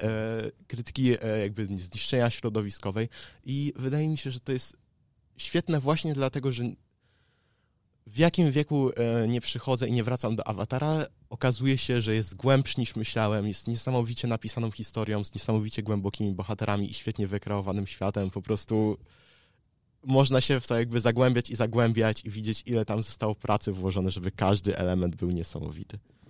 No niesamowita opowieść. Bardzo dziękuję. Jeszcze raz przypomnij imię. Adam.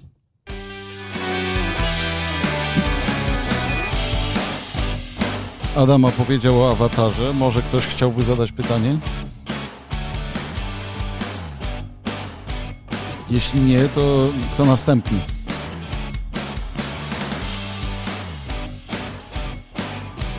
Zapraszam serdecznie. Każdy może się dzisiaj wykazać. Bajka mojego dzieciństwa. Co nas wzięło, co nas ciągnie, co w nas tkwi.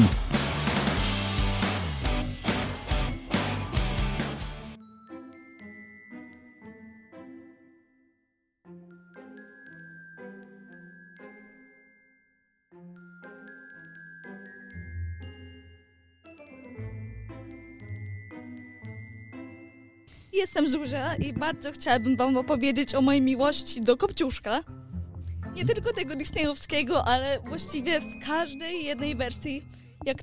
Odkąd tylko poznałam tę bajkę, gdzieś tak w wieku 5 lat, ona ze mną tkwi, ona ze mną jest w nieważnej jakiej formie. Ale to jest niesamowite, bo mówisz o disneyowskiej wersji, a przecież to ma wersję taką bardzo klasyczną, literacką. I w każdej jednej można spotkać się z całą gamą, z całym szeregiem motywów i inspiracji, których się nie widzi nigdzie indziej.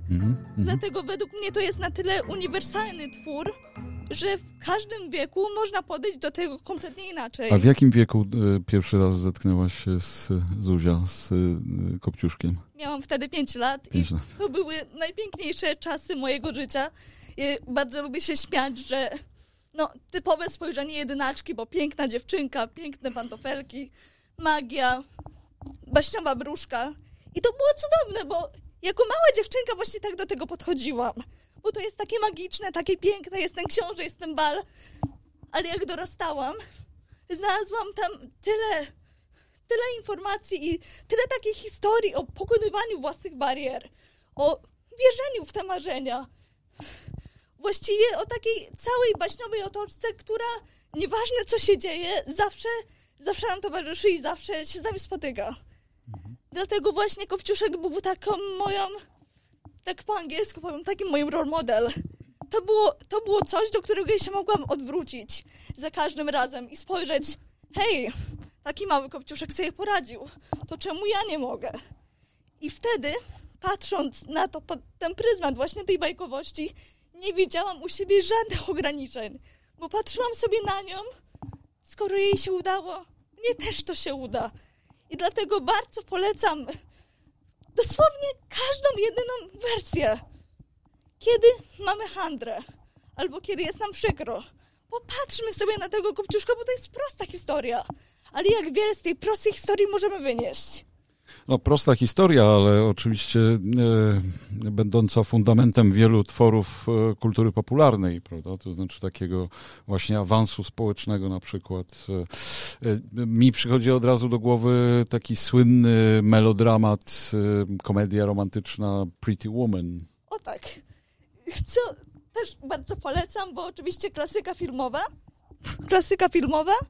i tutaj widać, jak bardzo takie właśnie typowo proste historie dają nam taki wydźwięk na przyszłość jakby kultury i na to, że to cały czas się rozwija, cały czas to idzie do przodu.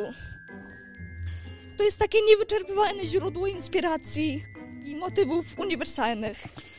Tak, niewątpliwie to jest zachęta do przełamywania barier różnych szklanych sufitów i tak dalej, prawda? To znaczy takich właśnie choćby awansu społecznego z nizin społecznych na salony.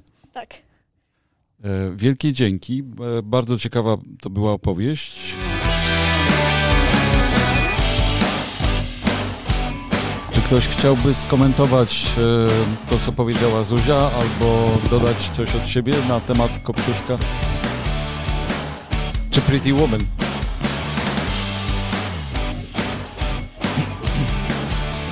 Jeżeli nie, to w takim razie zapraszam następną osobę.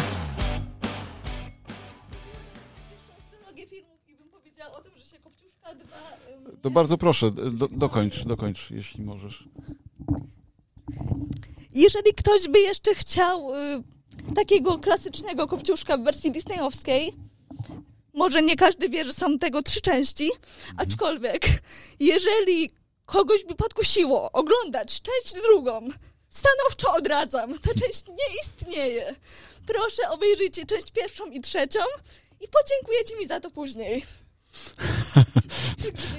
Nikt ci nie podziękuje, jeśli nie obejrzy części 2, bo nie będzie wiedział, za co ci dziękować. Ale oczywiście bardzo ci dziękuję za tę radę. Dzięki wielkie. Następna osoba. No to ja jestem Salem. I bajką mojego dzieciństwa w sumie, może nie aż tak całego mojego dzieciństwa, ale taką, która na pewno na mnie wpłynęła, jest Doraemon. Jest to... Co takiego? Doraemon, jest to anime. Okej. Okay.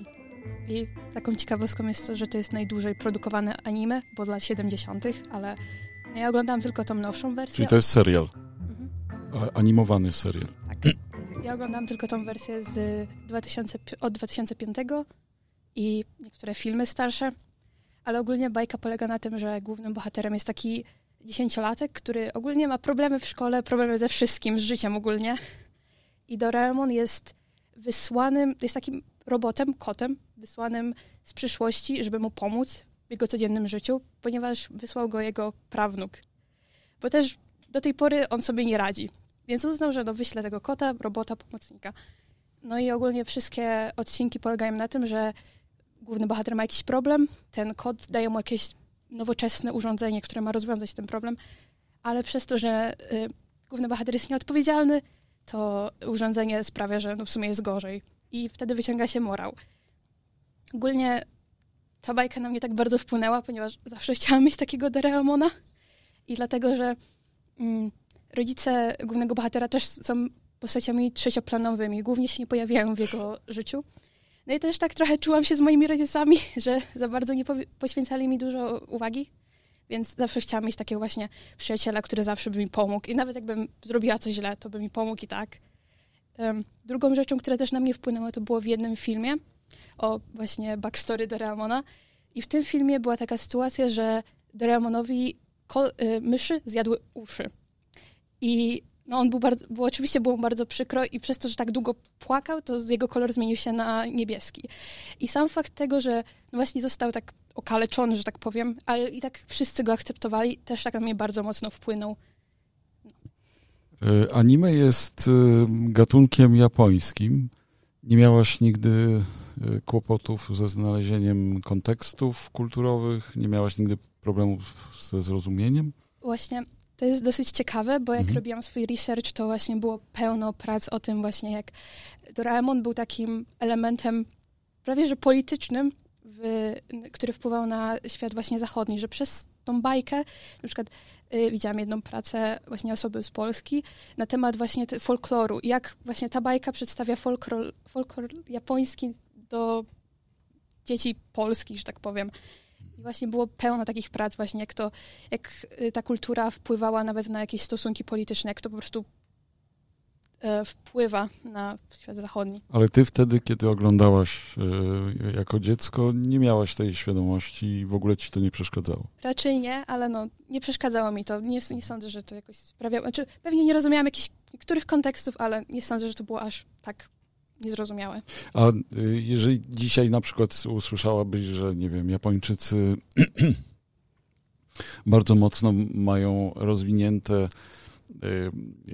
rozwinięty obszar czegoś takiego jak asystenci społeczni, asystenci tacy w postaci robotów na przykład. Czy to nie jest odpowiedź na twoją potrzebę posiadania ciągle przyjaciela, który rozmawia z tobą i jest jakby lepszą wersją? Właśnie. To też jest dosyć ciekawe pytanie, bo też w moim researchu znalazłam dużo prac, które debatowały, czy w przyszłości nie będzie właśnie dosłownie takich Doraemonów dla dzieci. I właśnie, no widziałam właśnie też niektóre prace, które właśnie mówiły o tym, że ta potrzeba istniała nawet w latach 70. i ona zaczyna być teraz spełniana. Tak, no ewidentnie Siri czy Alexa, tak zwana inteligencja sztuczna, która odpowiada na pytania, która prowadzi rozmowy i tak dalej, to jest rzecz ewidentnie bardzo, bardzo aktualna. Dzięki wielkie, bardzo ciekawy temat, chociaż bardzo odległy kulturowo, ale no żyjemy w zglobalizowanej kulturze.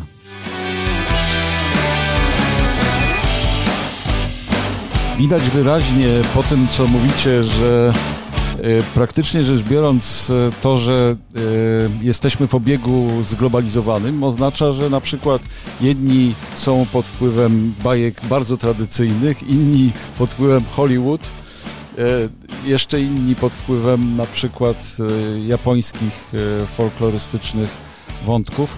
To jest bardzo, bardzo ciekawe i sprawia, że coraz bardziej mi się podoba ten temat bajki, czy bajka mojego dzieciństwa. Czy ty chciałbyś zdradzić nam, co ciebie... Okej. Ty? Bardzo proszę, przedstaw się.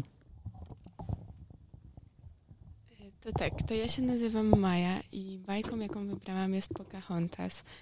Bardzo podoba mi się w Pocahontas to, że ona całkowicie zrewolucjonizowała system księżniczki i jest pokazana jako niezależna kobieta, która potrafi przeciwstawić się ojcu, a nie jest przedstawiona jako taka mała, skromna księżniczka, która szuka tylko wymarzonego księcia i to jest jej jedyny cel w życiu i bardzo mnie to fascynowało i fascynuje do dziś. Podoba mi się również jej przyjaźń z naturą i to, że tak potrafiła się z nią zsynchronizować, uciekała zawsze od swojej trudnej rzeczywistości do niej. Bardzo mile wspominam babcię Wierzbę, która dawała jej rady.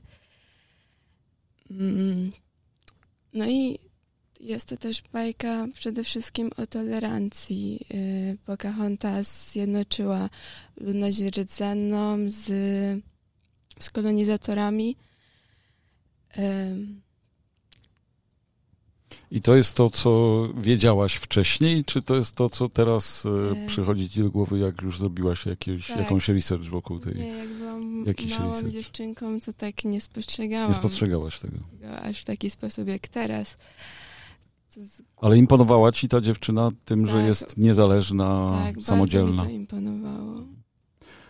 A te wątki właśnie postkolonialne, to one się pojawiły dopiero teraz, jak zaczęłaś szukać. Po moim badaniu. No to jest ciekawe właśnie, bo to jest... Warto czasami właśnie spojrzeć na to, co nas brało kiedyś i jakie wątki kiedyś były aktywne, a jakie są teraz. To jest niesamowicie ciekawe, że jedni wybierają właśnie Barbie, ale nie też tradycyjną Barbie, tylko Barbie na przykład i Trzy Muszkieterki. To jest coś w rodzaju inni Pippi Pończoszankę, która też jest w jakimś sensie Pocahontas, tylko wcześniejszą wersją, można powiedzieć, takiej niezależnej dziewczyny. Pocahontas, no to jest już no, dość późna produkcja, tak mi się wydaje. Ile miałaś lat, jak pierwszy raz zobaczyłaś Pocahontas? Około 8, a to jest w ogóle film animowany z 1995 roku, także jest ode mnie starszy o całe 8 lat. Ja jestem za stary jednak, rzeczywiście, no faktycznie, tak, no to ja sobie nie uświadomiałem, że ty mogłaś mieć 8 lat wtedy, no tak. Bardzo to jest ciekawe, to świadczy naprawdę o tym, że musimy ze sobą rozmawiać, bo coraz mniej jest takich rzeczy, o których wszyscy wiemy. Prawda? To znaczy, no, ja nie wyrastałem na Pocahontas, czy na przykład na nowszych wersjach, nie przymierzając na przykład Shreka. To były późne rzeczy dla mnie, natomiast właśnie wy jesteście już, no można, nie chcę powiedzieć wytworem jakiejś tam kultury, ale no jednak braliście skądinąd niż moje pokolenie, czy pokolenia późniejsze nawet. Także to jest niesamowicie ciekawe. Wielkie dzięki. Czy ktoś chciałby kontynuować ten wątek Pocahontas? Ktoś ma pytanie? Nie? Jeśli nie, to zapraszam w takim razie następną osobę.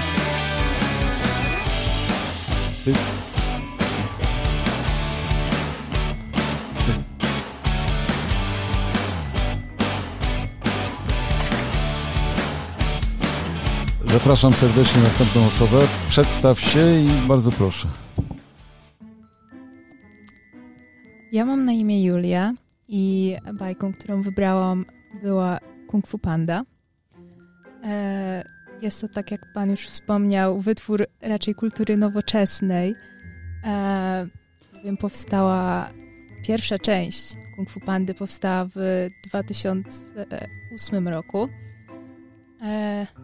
I na tej części głównie się skupię. To ty miałaś 5 lat, jak oglądałaś? Nie, miałam 6. 6, okej. Ale podejrzewam, że obejrzałam ją jednak trochę później, na pewno nie podczas premiery. Przynajmniej nie pamiętam tego. Kung Fu Panda jest o tyle ciekawą bajką, że jej głównymi postaciami są zwierzęta, co... Patrząc teraz z perspektywy właśnie już trochę starszej osoby, powiedzmy już dorosłej, przynajmniej w jakimś stopniu, daje to... Jesteście studentami, jesteście dorośli ludzie. No. Tak, dało to bardzo duże pole do popisu na też reprezentację niestandardowych typów urody, umiejętności, po prostu typów bohatera.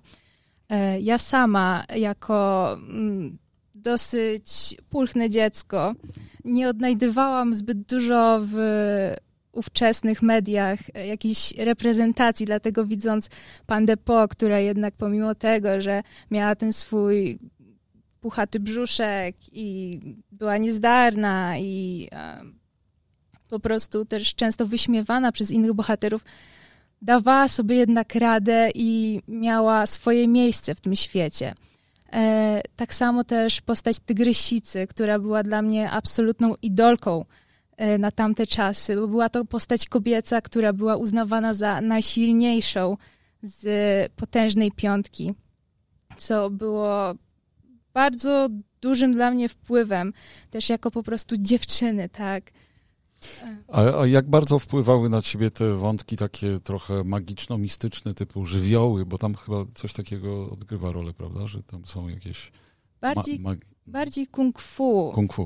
Kung fu ogólnie jest połączone z całą filozofią, która niestety nie została w pełni zutylizowana w tym filmie, ponieważ w moim badaniu, które przeprowadziłam, dowiedziałam się, że kung fu, w przeciwieństwie do tego, co ten film, w szczególności ta pierwsza część nas uczy, to nie jest tylko sztuka walki, to jest cała filozofia, która ma na celu samodoskonalenie, a sztuka kung fu jako walki służy bardziej doskonaleniu ciała fizycznego, nie do końca wojaczce, która jednak w pierwszej części była głównym celem. Jednak mogę powiedzieć, że twórcy trochę się zrehabilitowali w następnych częściach, jednak rozszerzając ten zakres, jednak w jakiś sposób zgłębiając się w całą tą filozofię. A wchodziłaś głęboko w ten świat i w to uniwersum świata w ten sposób, że na przykład kupowałaś jakieś gadżety z tym związane? Na pewno miałam gadżety z McDonalda. Okej. Okay. W tym tak zwanym Big Boxie, tak? Czy jak to się nazywa? Happy Meal, no właśnie. Tak. Happy Meal. Okej. Okay. I wtedy właśnie szło to w kinach? Czy... Prawdopodobnie jak wychodziły następne części. W 2011 roku, kiedy wyszła druga część, w 2016, kiedy wyszła trzecia. Teraz taka ciekawostka, na 2024 jest już zapowiedziana kolejna część, czwarta. Co mnie bardzo cieszy. Dla ciebie wizyta w McDonald's, przepraszam, zupełnie na marginesie, jest świętem? Była świętem w dzieciństwie? Jak najbardziej. Jako że pochodzę ze wsi, to jednak nie miałam dostępu do McDonalda tak łatwo, więc kiedy z rodzicami zajechaliśmy, to jednak było to święto. No tak, no właśnie to jest bardzo charakterystyczne, że tak dzieci to traktują zazwyczaj. Z różnych względów zresztą. Nie trzeba właśnie mówić o tym, że jest się ze wsi, ale na przykład można mówić, że rodzice nie codziennie tam nie zawozili na przykład, tylko kiedy się jechało gdzieś tam, to wtedy się czasami zaglądało. Także to jest ciekawa sprawa z tym uniwersum właśnie, że laleczki też tutaj temu towarzyszyły, prawda? To kung fu, pamiętam, że właśnie gdzieś tam funkcjonowało jako rodzaj gadżetów związanych z tym filmem. Tak, to prawda. Dzięki wielkie. Czy ktoś chciałby zapytać o coś? Jest pytanie. Pytanie na temat kung fu. Bardzo proszę. Okej, to mam pytanie o postać Mistrza Ugueya, bo mam wrażenie, że to jest postać, która już w pierwszej części, oprócz tego, że przekazywała mnóstwo takich ważnych morałów i wartości, to właśnie pokazywała, że to kung fu to jest więcej niż sztuka walki, tylko że ma jakąś głębię.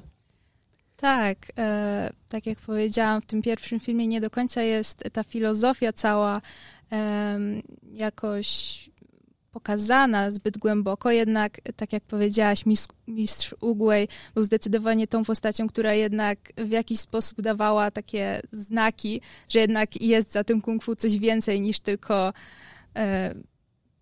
kopanie tyłków. Niż tylko walka. Tak. Tak. Dzięki wielkie. Rozumiem, że jesteś usatysfakcjonowana. Oczywiście tak. Bajka twojego dzieciństwa.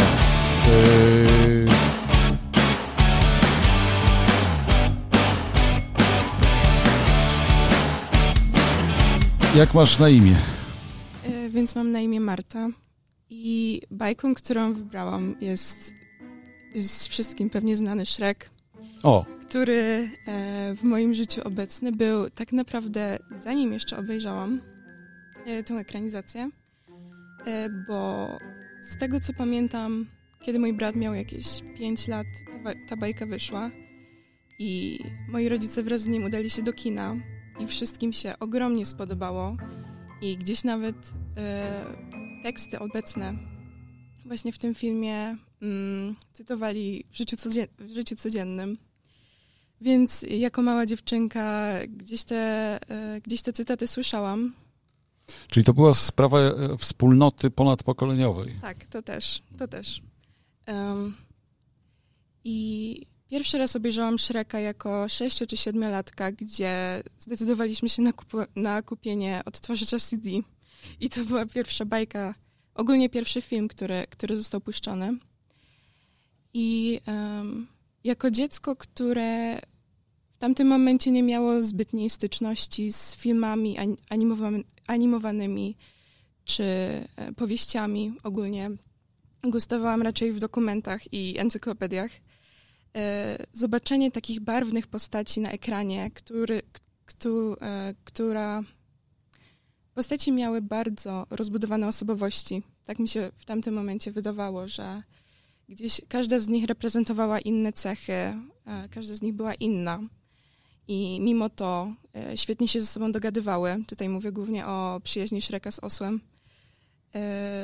No było to naprawdę dobry przykład dla mnie. Myślę, że dla wielu dzieci również. Kolejnym takim motywem, który bardzo sobie cenię, jest humor w Shreku, który myślę, że cieszy zarówno małych, jak i dużych, bo są obecne żarty i sytuacyjne, i słowne. Każdy może znaleźć coś dla siebie. Też tak samo, kiedy robiłam research na zajęcia, zdałam sobie sprawę, ile jest obecnych odnośników do innych filmów, innych bajek, innych utworów literackich. Tak, dokładnie. Nawet takich niedostępnych dla małych widzów, jak na przykład scena wyboru księżniczki, która wydaje mi się, że mało które dziecko miało dostęp do programów randkowych. I to mnie zaskoczyło. Jeszcze chciałabym zwrócić uwagę na To dzisiaj traktujesz to jako przedstawienie programu randkowego? To chyba wtedy jeszcze nie było... Nie, dowiedziałam się o tym właśnie, kiedy robiłam research. Tak, tak, ale to jest ciekawe. Tak, oczywiście. Tak, że ta scena nawiązuje do programu randkowego, który tam powstał w Ameryce ileś lat wcześniej. Mhm. To jest taka ciekawostka. Okej, bo myślałem, że robisz aluzję do programów, czyli aplikacji. Nie. To jest po prostu jedna z wielu przykładów po prostu, które zostały w tym filmie gdzieś przedstawione. Ale jeszcze chciałabym zwrócić uwagę na jedną rzecz i to jest to, jak bardzo Shrek jest obecny w popkulturze do dnia dzisiejszego, mimo że w tym roku obchodzi 20-lecie. Już 20 tak, lat. 2001. O nie, 20. 21. rocznica, przepraszam. Czyli perskie oczko.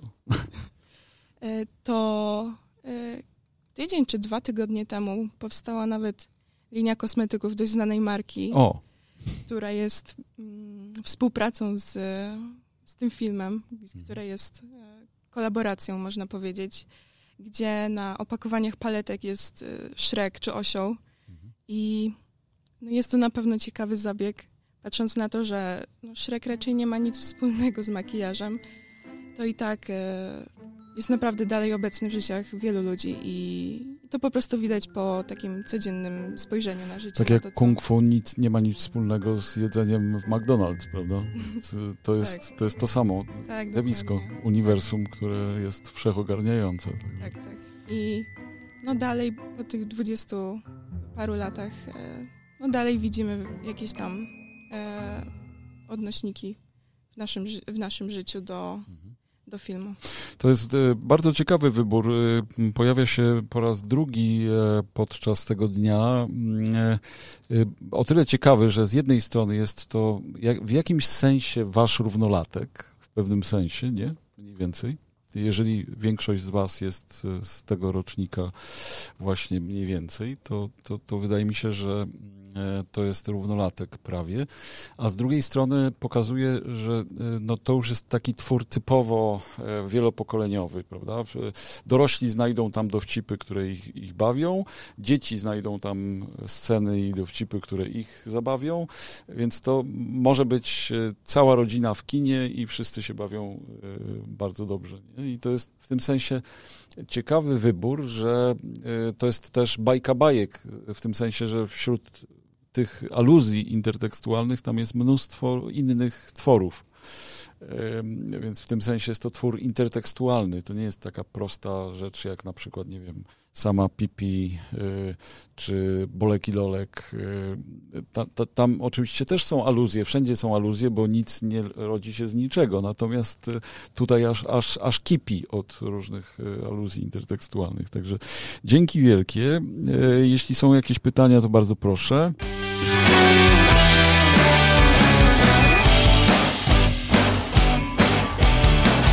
Mamy jeszcze czas na następne opowieści. Bardzo proszę.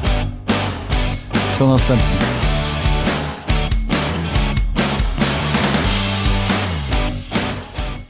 Przedstaw się, jak masz na imię? Dzień dobry, ja nazywam się Natalia i chciałabym opowiedzieć o baśni w moim przypadku, także podeszłam troszeczkę inaczej do tego zadania, mam wrażenie, ponieważ temat to była bajka dzieciństwa, która targa moimi trzewiami. Więc powiedzmy, że mną ta bajka baśń kiedyś tak wytargała, że chyba targa do dziś.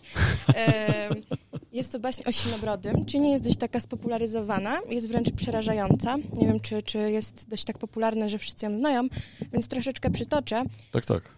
Że jest to baśń o wdowcu, żonobójcy, który poślubia młodą dziewczynę. Gotycka historia bardzo. A, to tego akurat nie wiedziałam, aczkolwiek... też bardzo stara, no jak to baśń, tam 1700 któryś rok.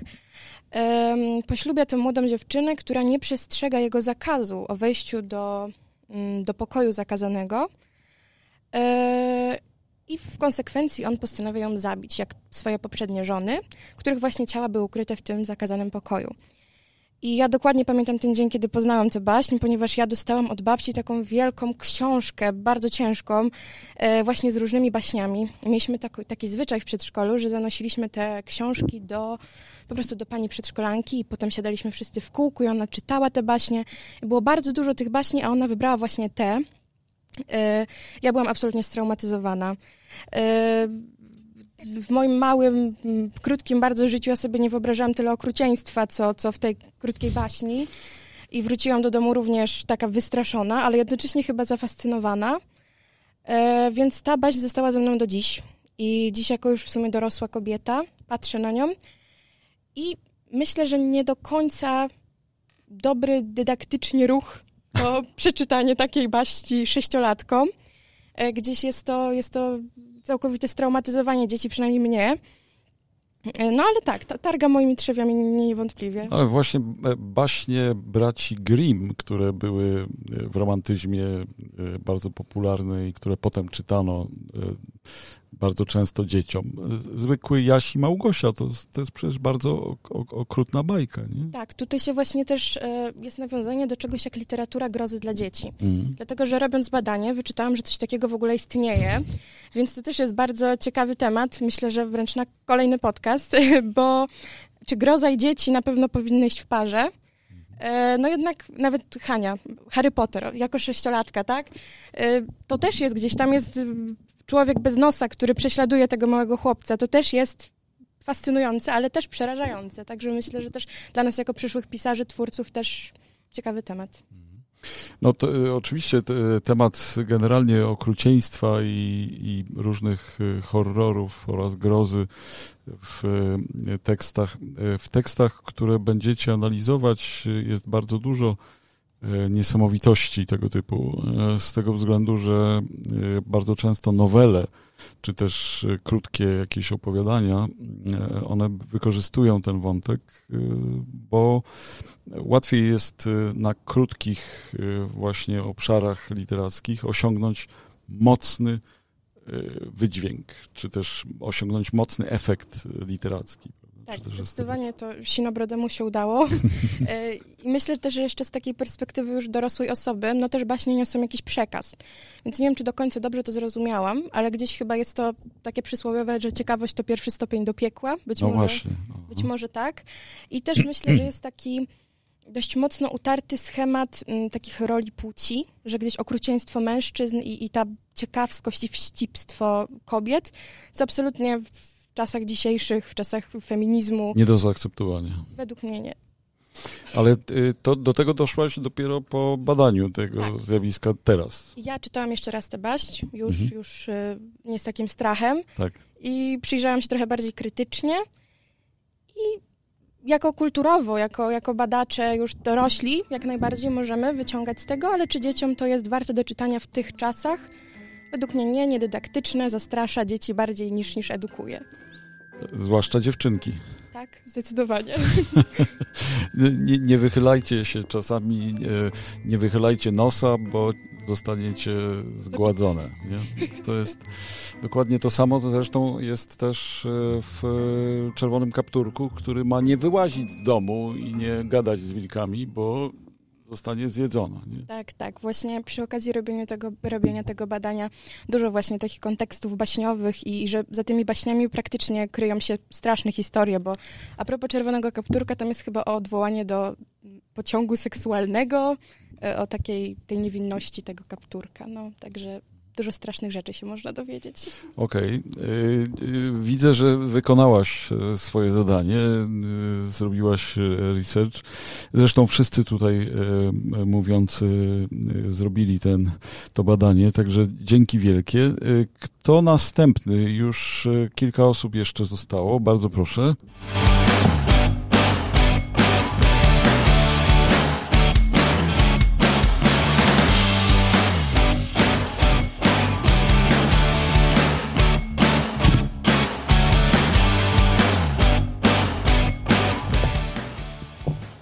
Przedstaw się.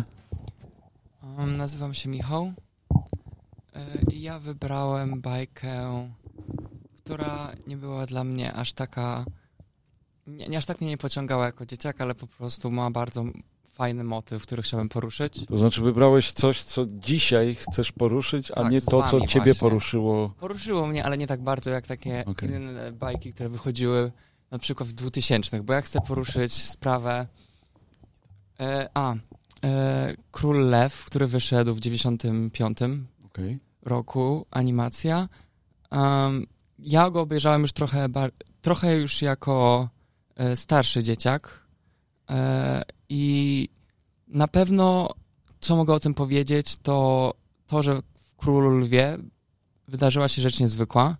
Otóż była to pierwsza bajka studia disneyowskiego, w której naprawdę tak dokładnie, dosłownie został pokazany motyw śmierci i motyw po prostu zabicia, morderstwa bohatera. I wiem, że to mnie jako dzieciaka wstrząsnęło i nie za bardzo lubiłem do tej bajki powracać, mimo że powracałem do innych produkcji Disneya. Ale teraz z perspektywy, gdy robiłem research i patrzyłem z perspektywy już dorosłego człowieka, to uważam, że dzięki pokazaniu tego motywu morderstwa głównego bohatera, czyli tego ojca małego lewka, można doszukać się uniwersalizmu w tej bajce, można doszukać się paraboli, można doszukać się czegoś parabolicznego, można doszukać się czegoś cyklicznego, czegoś w stylu cyklu życia, bym powiedział. Bo w każdej bajce możemy znaleźć motyw miłości, w każdej bajce możemy znaleźć motyw przebaczenia, albo w prawie każdej, a motyw właśnie śmierci, potem podniesienia się od tego i też przestania stawiania siebie w roli ofiary, wiecznej ofiary. Myślę, że tego też ta bajka uczy. To ciekawe, bo to znaczy co, w dzieciństwie miałeś kontakt z tą bajką, czy nie? Tak, miałem, nie lubiłem do niej aż tak powracać, jak do produkcji, które wychodziły po 2003 roku, czyli wtedy, gdy się urodziłem. Mhm. Czyli wybrałeś, bo ja próbuję zrozumieć pragmatyzm twojego wyboru, to znaczy wybrałeś, bo to akurat ci wpadło do głowy, czy... Tak, wpadło mi to, że nikt na tą bajkę nie patrzył w sposób taki, że można doszukać się tam cyklu życia albo po prostu podniesienia się po śmierci rodzica, no tak można to przełożyć na... Kontakty ludzkie, międzyludzkie. Rozumiem. To znaczy znalazłeś tam jakieś uniwersalne przeżycie, które dla ciebie było ważne. Tak, bo z doświadczenia wiem, że dużo osób płacze na tej bajce i nie do końca może rozumie, że właśnie to było przesłanie tego, że to był specjalny zabieg, żeby pokazanie tej śmierci na taką skalę. Tak dokładnie. Okej. Okay. No wielkie dzięki, bardzo poważne wątki tutaj podniosłeś, także dziękuję za to świadectwo.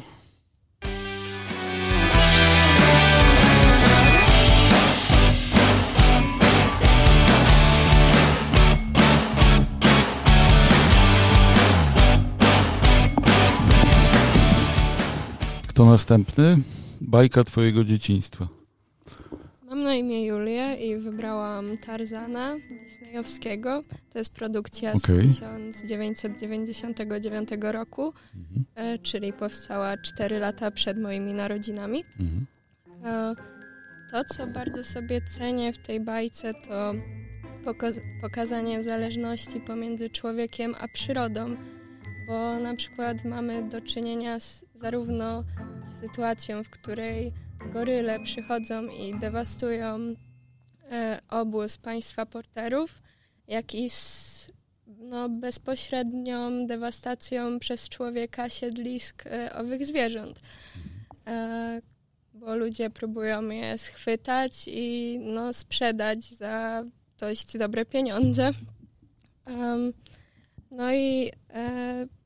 Mimo, że jest właśnie ten aspekt przyrodniczy, to pojawia się motyw przyjaźni, miłości i wszystko, właśnie myślę, że warto tutaj docenić oprawę muzyczną, bo piosenka pod tytułem You Will Be In My Heart Phila Collinsa została nagrodzona Oscarem i właśnie z mojego researchu dowiedziałam się, że córką Phila Collinsa jest Lily Collins, która może być kojarzona z takich typowych filmów romantycznych typu Love Rosie albo jednej z nowszych produkcji Netflixa Emily w Paryżu.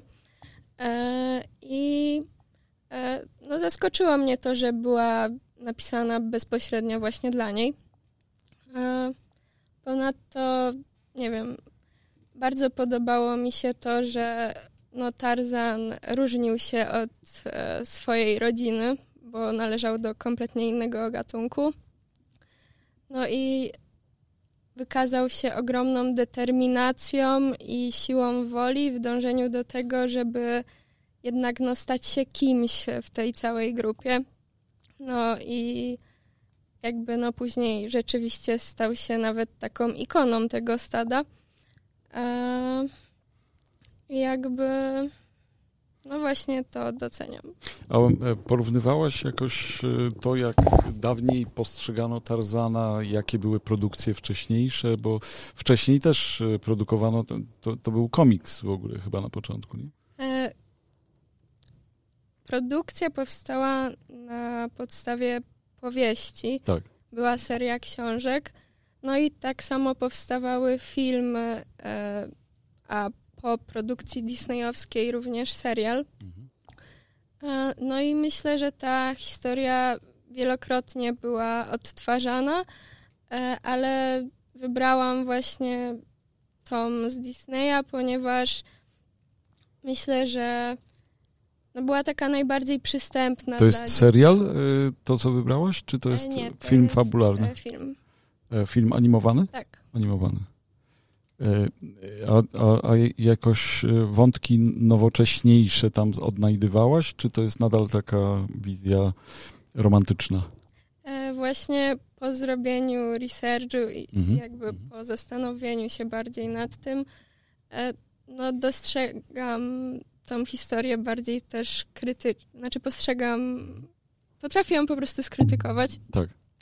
Ponieważ no, występuje moim zdaniem na przykład trochę seksizm, bo no, bajka przedstawia jednak ideał mężczyzny jako takiego umięśnionego faceta, który jest no, zdecydowanie silniejszy w tej bajce od kobiety i nie wiem... Silny i zwinny na to. Tak, no i wielokrotnie na przykład ratuje Jane z różnych sytuacji. Jej pomaga na przykład... Jane jest zawsze ta, której trzeba pomóc. Tak. No i gdzieś tam odbiega to od takiego mojego ideału kobiety takiej niezależnej i potrafiącej sobie poradzić, ale równocześnie zawsze bardzo lubiłam decyzję Jane, którą podjęła o tym, żeby no, zostać na tej wyspie i żyć swoimi marzeniami i w takich warunkach, które dawały jej szczęście, bo no, nie jest łatwo odejść od takich norm społecznych i mogła jednak wrócić do tego Londynu i żyć swoim takim codziennym życiem, ale postanowiła no, zrobić to po swojemu i robić to, co sprawia jej radość. Wielkie dzięki. Kolejny niekonwencjonalny wybór. Tarzan, bardzo dziękuję.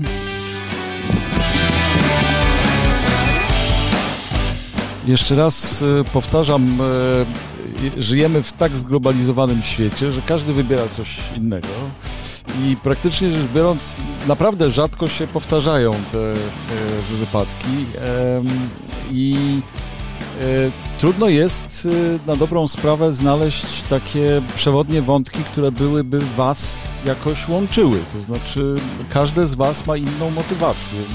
Nie wiem, czy macie jakąś refleksję na razie na ten temat, co usłyszeliście wszyscy. Czy macie jakąś ogólniejszą refleksję w związku z tym na temat właśnie bajek dzieciństwa?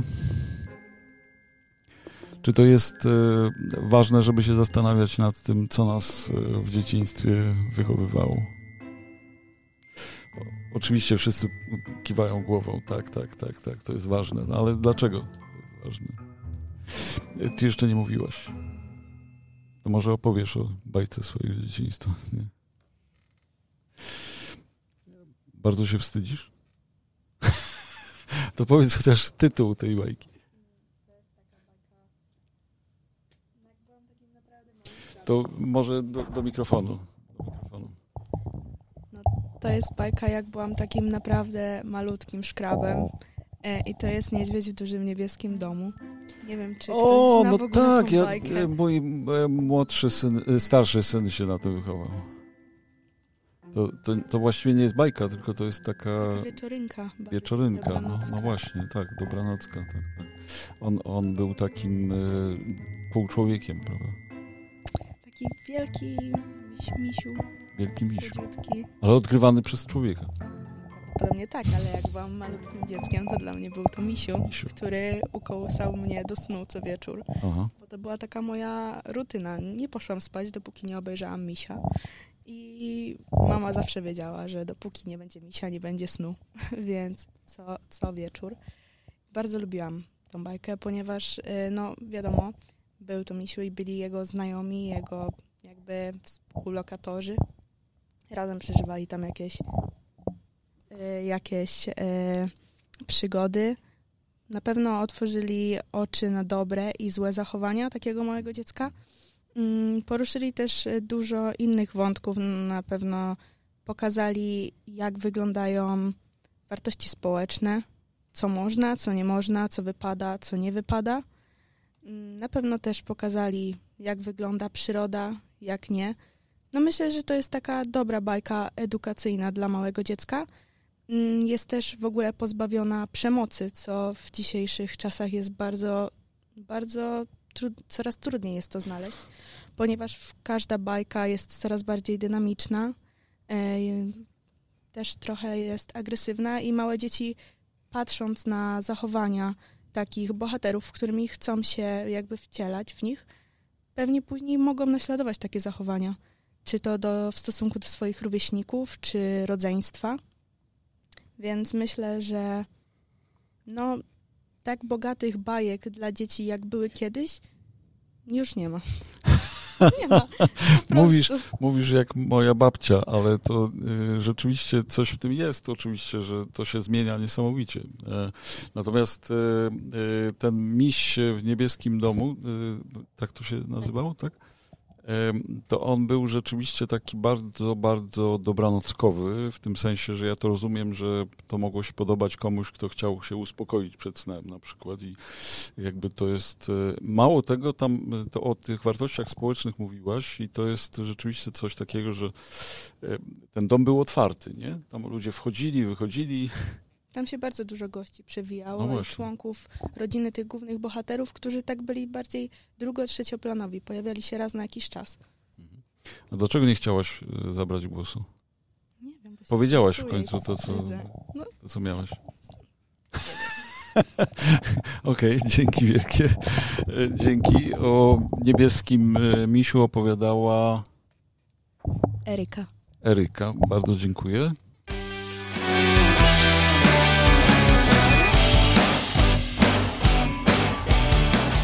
No to kto jeszcze nie powiedział o bajce swojego dzieciństwa? Bardzo proszę.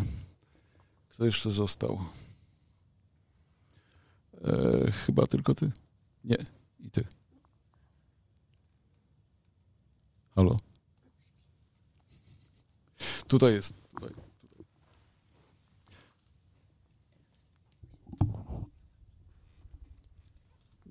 Przedstawisz się? Jak masz na imię? No to ja mam na imię Weronika. Okay. I bajką mojego dzieciństwa jest Mustang z Dzikiej Doliny. Mustang z Dzikiej Doliny. Tak, niestety... O koniach. O koniach. Mhm. Nie jest to niestety znana bajka, tak jak na przykład wszystkim znany Król Lew. Mhm. I ubolewam bardzo nad tym. Dlaczego ubolewasz? Ponieważ uważam, że przekazuje więcej wartości, a została bardzo pominięta. Mhm. Przede wszystkim porusza właśnie temat wolności, bo jednak Mustang zostaje zniewolony przez ludzi i stara się walczyć o tą swoją wolność i właśnie zarówno swoją, jak i swojego stada, ponieważ jest on przywódcą swojego stada. Został też poruszony według mnie bardzo ważny temat generalnie właśnie z takiego zniewolenia nad zwierzęciem.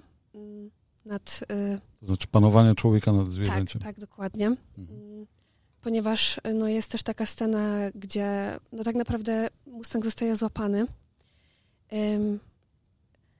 I początkowo jakby chcą go oswoić, żeby w sumie służył im jakby w tym wojsku, tak?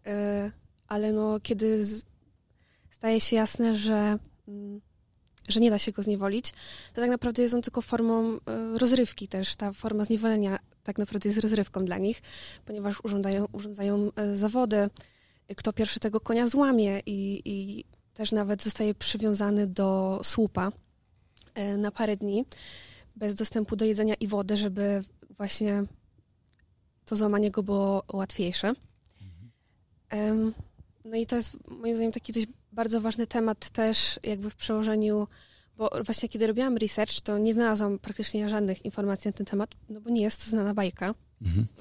Bardzo, bardzo dla mnie dziwne. Ale zauważyłam właśnie teraz już, bo kiedyś to była też dla mnie taka forma rozrywki, jak byłam mała, a teraz właśnie zauważyłam, że ona porusza właśnie takie tematy i można na przykład... Jeżeli na przykład chodzi o sytuację nad Morskim Okiem, gdzie konie są wykorzystywane po prostu do ciągnięcia ciężkich w sumie tych powozów, które Robisz teraz aluzję do tych turystycznych niby atrakcji w Zakopanem. Tak, bo one nie są w stanie takiego ciężaru po prostu pociągnąć. Znaczy to cię dzisiaj natchnęło? Tak, też.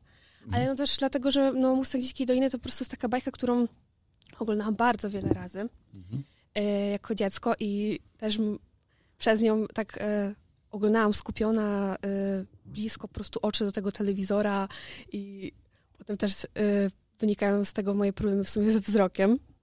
bo nosiłam okulary, teraz noszę soczewki i w sumie chyba podejrzewam, że to przez to, bo bardzo, bardzo dużo ją oglądałam i często do niej wracałam. Ciekawe jest twoja wrażliwość na cierpienie zwierząt. Oczywiście są legendy na przykład o Fryderyku Nietzschem, który rzucił się na woźnicę, który chciał chyba, tak mi się wydaje, że to Nietzsche był, jeśli nie Schopenhauer, ale chyba Nietzsche, rzucił się na woźnicę, który bił konia batem. I to był początek jakichś jego też no, takich większych wstrząsów psychicznych, ale no, byli też tacy jak na przykład Stanisław Ignacy Witkiewicz, którzy łazili po Zakopanem i uwalniali wszystkie psy łańcuchowe, co może się oczywiście całkiem źle skończyć, jeśli ktoś uwolni właściwego psa łańcuchowego, ale tak czy owak jest to ciekawe to, co mówisz, ale rozumiem, że kiedy oglądałaś, czy słuchałaś, nie, oglądałaś, bo to był film telewizyjny. Znaczy to bajka, tak. Bajka telewizyjna. I w momencie, kiedy oglądałaś tę bajkę, to w tym momencie nie miałaś takich odniesień do Zakopca i do Morskiego Oka. Nie, oczywiście, że nie, ale no i tak wtedy bardzo mnie poruszała i za każdym razem, jak ją oglądam, to w sumie płaczę na niej. To znaczy ten obraz wolności Mustanga. Tak, bo on, no Mustang jest postacią taką bardzo, no jest po pierwsze uparty i no on się po prostu nie poddaje i nawet jeśli był taki moment, kiedy faktycznie już miał się poddać, to nie zrobił tego i ta wizja jego rodziny mu w tym pomogła, żeby właśnie się nie poddał i to też jest takie piękne, dość bardzo fajna wartość moim zdaniem. Bardzo ciekawa opowieść o szlachetnym koniu, bardzo dziękuję. Jeszcze raz imię? Weronika. Weronika, bardzo dziękuję Weroniko.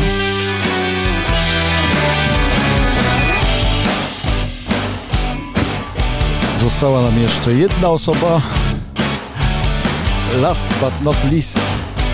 Ostatni będą pierwszymi. Zapraszam, jak masz na imię?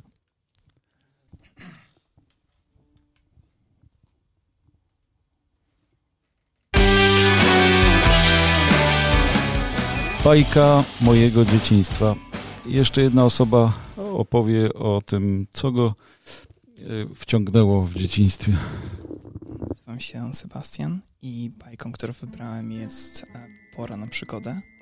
Jest to serial animowany. O, po raz drugi Pora na Przygodę. A, to jest ciekawe. Tak. Nie w tej grupie, ale... Wybrałem go chyba głównie dlatego, ponieważ dopiero z czasem, ale zacząłem zauważać w trakcie oglądania tego serialu z kolejnymi sezonami, jak zmienia się moje postrzeganie tego serialu wraz z rozwojem wydarzeń, wraz z rozwojem bohaterów, bo oni cały czas się zmieniają. Z każdego sezonu możemy obserwować ewolucję, taką przemianę tych bohaterów, ich zachowania, tego jak oni dorastają. Ile lat miałeś, jak pierwszy raz się zetknąłeś z tym serialem? To było chyba w wieku 10-11 lat. Mhm. W każdym razie, jak zaczynałem to oglądać, nie wzbudzało mnie takich emocji, to było bardziej zwykła rozrywka, kolorowa bajka, różne przygody i dopiero z czasem zarówno serial zaczął uderzać w takie głębsze tony, jak i ja zacząłem dostrzegać coraz więcej pewnych głębi, tego jak bardzo pokazane są tam różne urazy, głębokie relacje, które no, wydawałoby się to dziwne, takiej zwykłej bajce 2D z polskimi kolorami, gdzie tak naprawdę no, początkowo ludzie patrzyli na to bardzo sceptycznie i uważali, że no, co może się kryć więcej w tym, jednakże za tym jest naprawdę, myślę, głębia. Zarówno tych odczuć, różnych wrażeń i także samej fabuły. Ale co jest takiego w świecie przedstawionym tej baśni, bajki, tego show filmowego, serialowego, że miałeś wrażenie, że to jest głębia? Bo miałeś wrażenie wtedy, że to jest głębia. Tak. Co jest takiego? Dynamika postaci? Chyba nie. Zmienność? Najbardziej...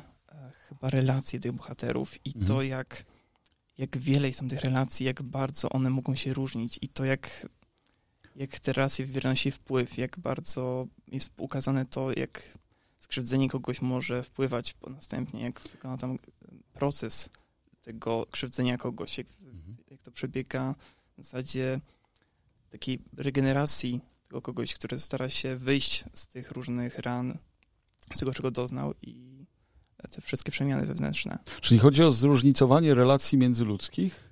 Też. Że każda relacja międzyludzka jest inna? Trochę tak.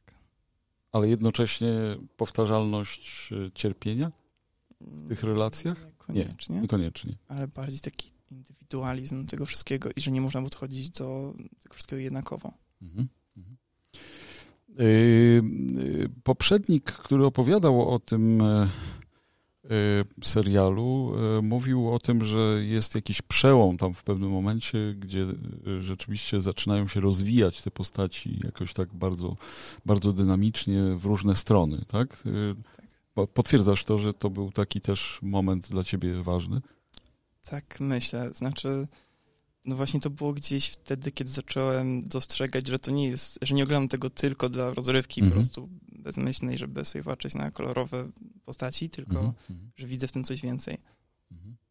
Bo sam tytuł sugerowałby, że to jest koncentracja na przygodowości, czyli na jakichś akcjach. Tak by się wydawało, tak by się jednak, że z czasem porusza to wątki typu śmierć rodziny, porzucenie, kwestia poszukiwania własnych rodziców tylko po to, by odkryć, że tak naprawdę nie chciało się ich odnaleźć. Kwestia nieodpowiedzialności rodzicielskiej, takiej, kiedy takich głębokich też chorób różnych, czy wyparcie ze świadomości pewnych faktów. To się dzieje w sytuacji głębokiej traumy. Na przykład ojciec głównego bohatera wypiera to, że go porzucił i nie odnalazł go. I wydaje się ogromną postacią, kiedy tak naprawdę jest to też przejaw jego traumy i że on cały czas czuje się winny temu wszystkiemu. I to nie jest powiedziane wprost, ale można do tego dojść samemu po prostu oglądając i zauważając pewne gesty, które się tam pojawiają na przestrzeni tych sezonów. No niesamowicie ciekawa sprawa. Po raz drugi pojawia się ten tytuł i jakby no niezwykle ciekawe spostrzeżenia dotyczące relacji międzyludzkich, czy też psychologizowania tych relacji. To jest dość interesujące. Także wielkie dzięki.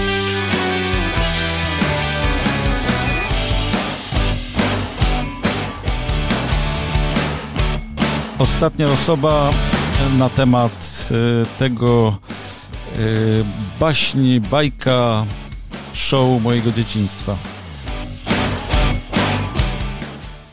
Jak masz na imię? Ja mam na imię Ola i chciałabym powiedzieć o bajce pod tytułem Planeta Skarbów. Planeta Skarbów? Tak, Planeta Skarbów. To jest na podstawie powieści Wyspa Skarbów, ale nie pamiętam przez kogo napisane. I jest to produkcja Disneya. No i ta bajka opowiada o chłopcu, w sumie o nastolatku już, który ma duże problemy z tym, kim jest, kim chce się stać i co znaczy w świecie. Mieszka z mamą, ojciec ich zostawił, jak był mały. I matka sobie z nim nie radzi. On cały czas wpada w kłopoty i nie wie za bardzo właśnie, co chce robić w życiu i na czym się skupić. I w pewnym momencie historii widzimy, jak coś wpada w jego ręce. I kiedy to wpadło w jego ręce, to on widzi cel w swoim życiu, że może nagle coś osiągnąć. Była to mapa do skarbu.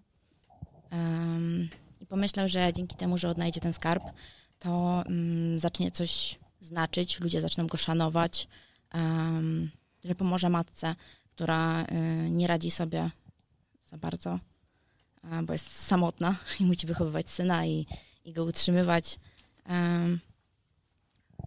I widzimy całą jego przygodę z poszukiwaniem tego skarbu. To, jakie relacje międzyludzkie relacje tworzy z innymi ludźmi i to, jak ludzie na początku nie traktują go poważnie. To, że on bardzo dąży do swojego marzenia, żeby właśnie coś znaczyć w świecie, żeby odnaleźć jakiś sens głębszy swojej egzystencji. Tak, swojej egzystencji. I na mnie najbardziej wpływa piosenka, która tam się pojawia, która jest pod tytułem Jestem kimś, gdzie on, gdzie słuchamy tam o jego uczuciach, o właśnie o tym, że mimo, że mama przy nim zawsze była, to czuje się bardzo samotny i pozostawiony sam sobie, bo nigdy sobie z niczym nie radził. No i właśnie nie wiedział za bardzo, jak ma się czuć, jak pewne rzeczy robić, co robić, żeby zachowywać się prawidłowo, żeby ludzie go szanowali, żeby coś znaczył. I tak mocno to mnie wpływa, ponieważ sama mam taki problem. Sama za bardzo nie wiem, co znaczy w tym świecie.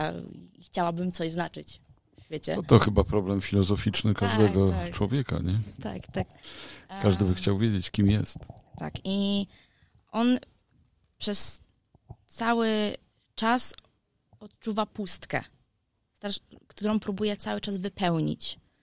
I na początku myśli, że to, że znajdzie ten skarb, to wypełni jego pustkę, że odnajdzie i zacznie być popularny i właśnie to sprawi, że coś zacznie znaczyć, ale okazuje się, że tak naprawdę to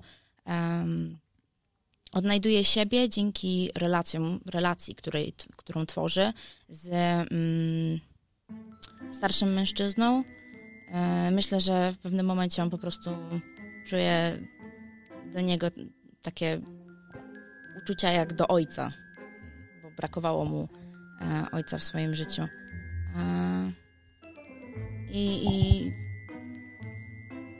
Czyli świętym gralem okazuje się relacja. Tak, tak. Relacja, którą stworzył i która stała się dla niego bardzo, bardzo ważna i mógł skupić się na tej osobie, troszczyć się o nią, ale że ktoś troszczył się również o niego. Ktoś zrozumiał go, okazał pomoc, wsparcie i mógł z kimś stworzyć relację, gdzie mógł być szczery i okazywać swoje uczucia. I ktoś zaczął go rozumieć. Super. Bardzo dziękuję w takim razie. Last but not least, Wyspa Skarbów, nie, to się nazywało Planeta Skarbów. Tak.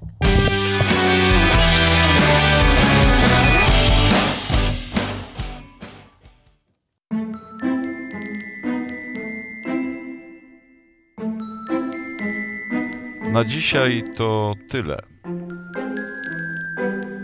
Myślę, że te 2 godziny z bajkami dzieciństwa, studentów, ludzi prawie bądź w okolicach 20 lat jest bardzo ciekawym wglądem w naszą sytuację komunikacyjną. Dziękuję bardzo, że wysłuchałeś. Do usłyszenia. Świetnie trafiłeś. Jesteś w podcaście Jarosława Płóciennika. Polska fika. Kto fika, ten znika. Polska fika.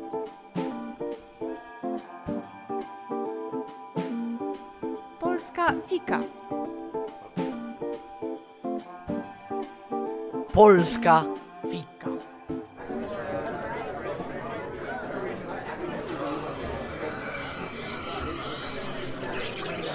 Cieszę się, że słuchasz mojego podcastu. Zapraszam Cię na miłą pogawędkę przy kawie.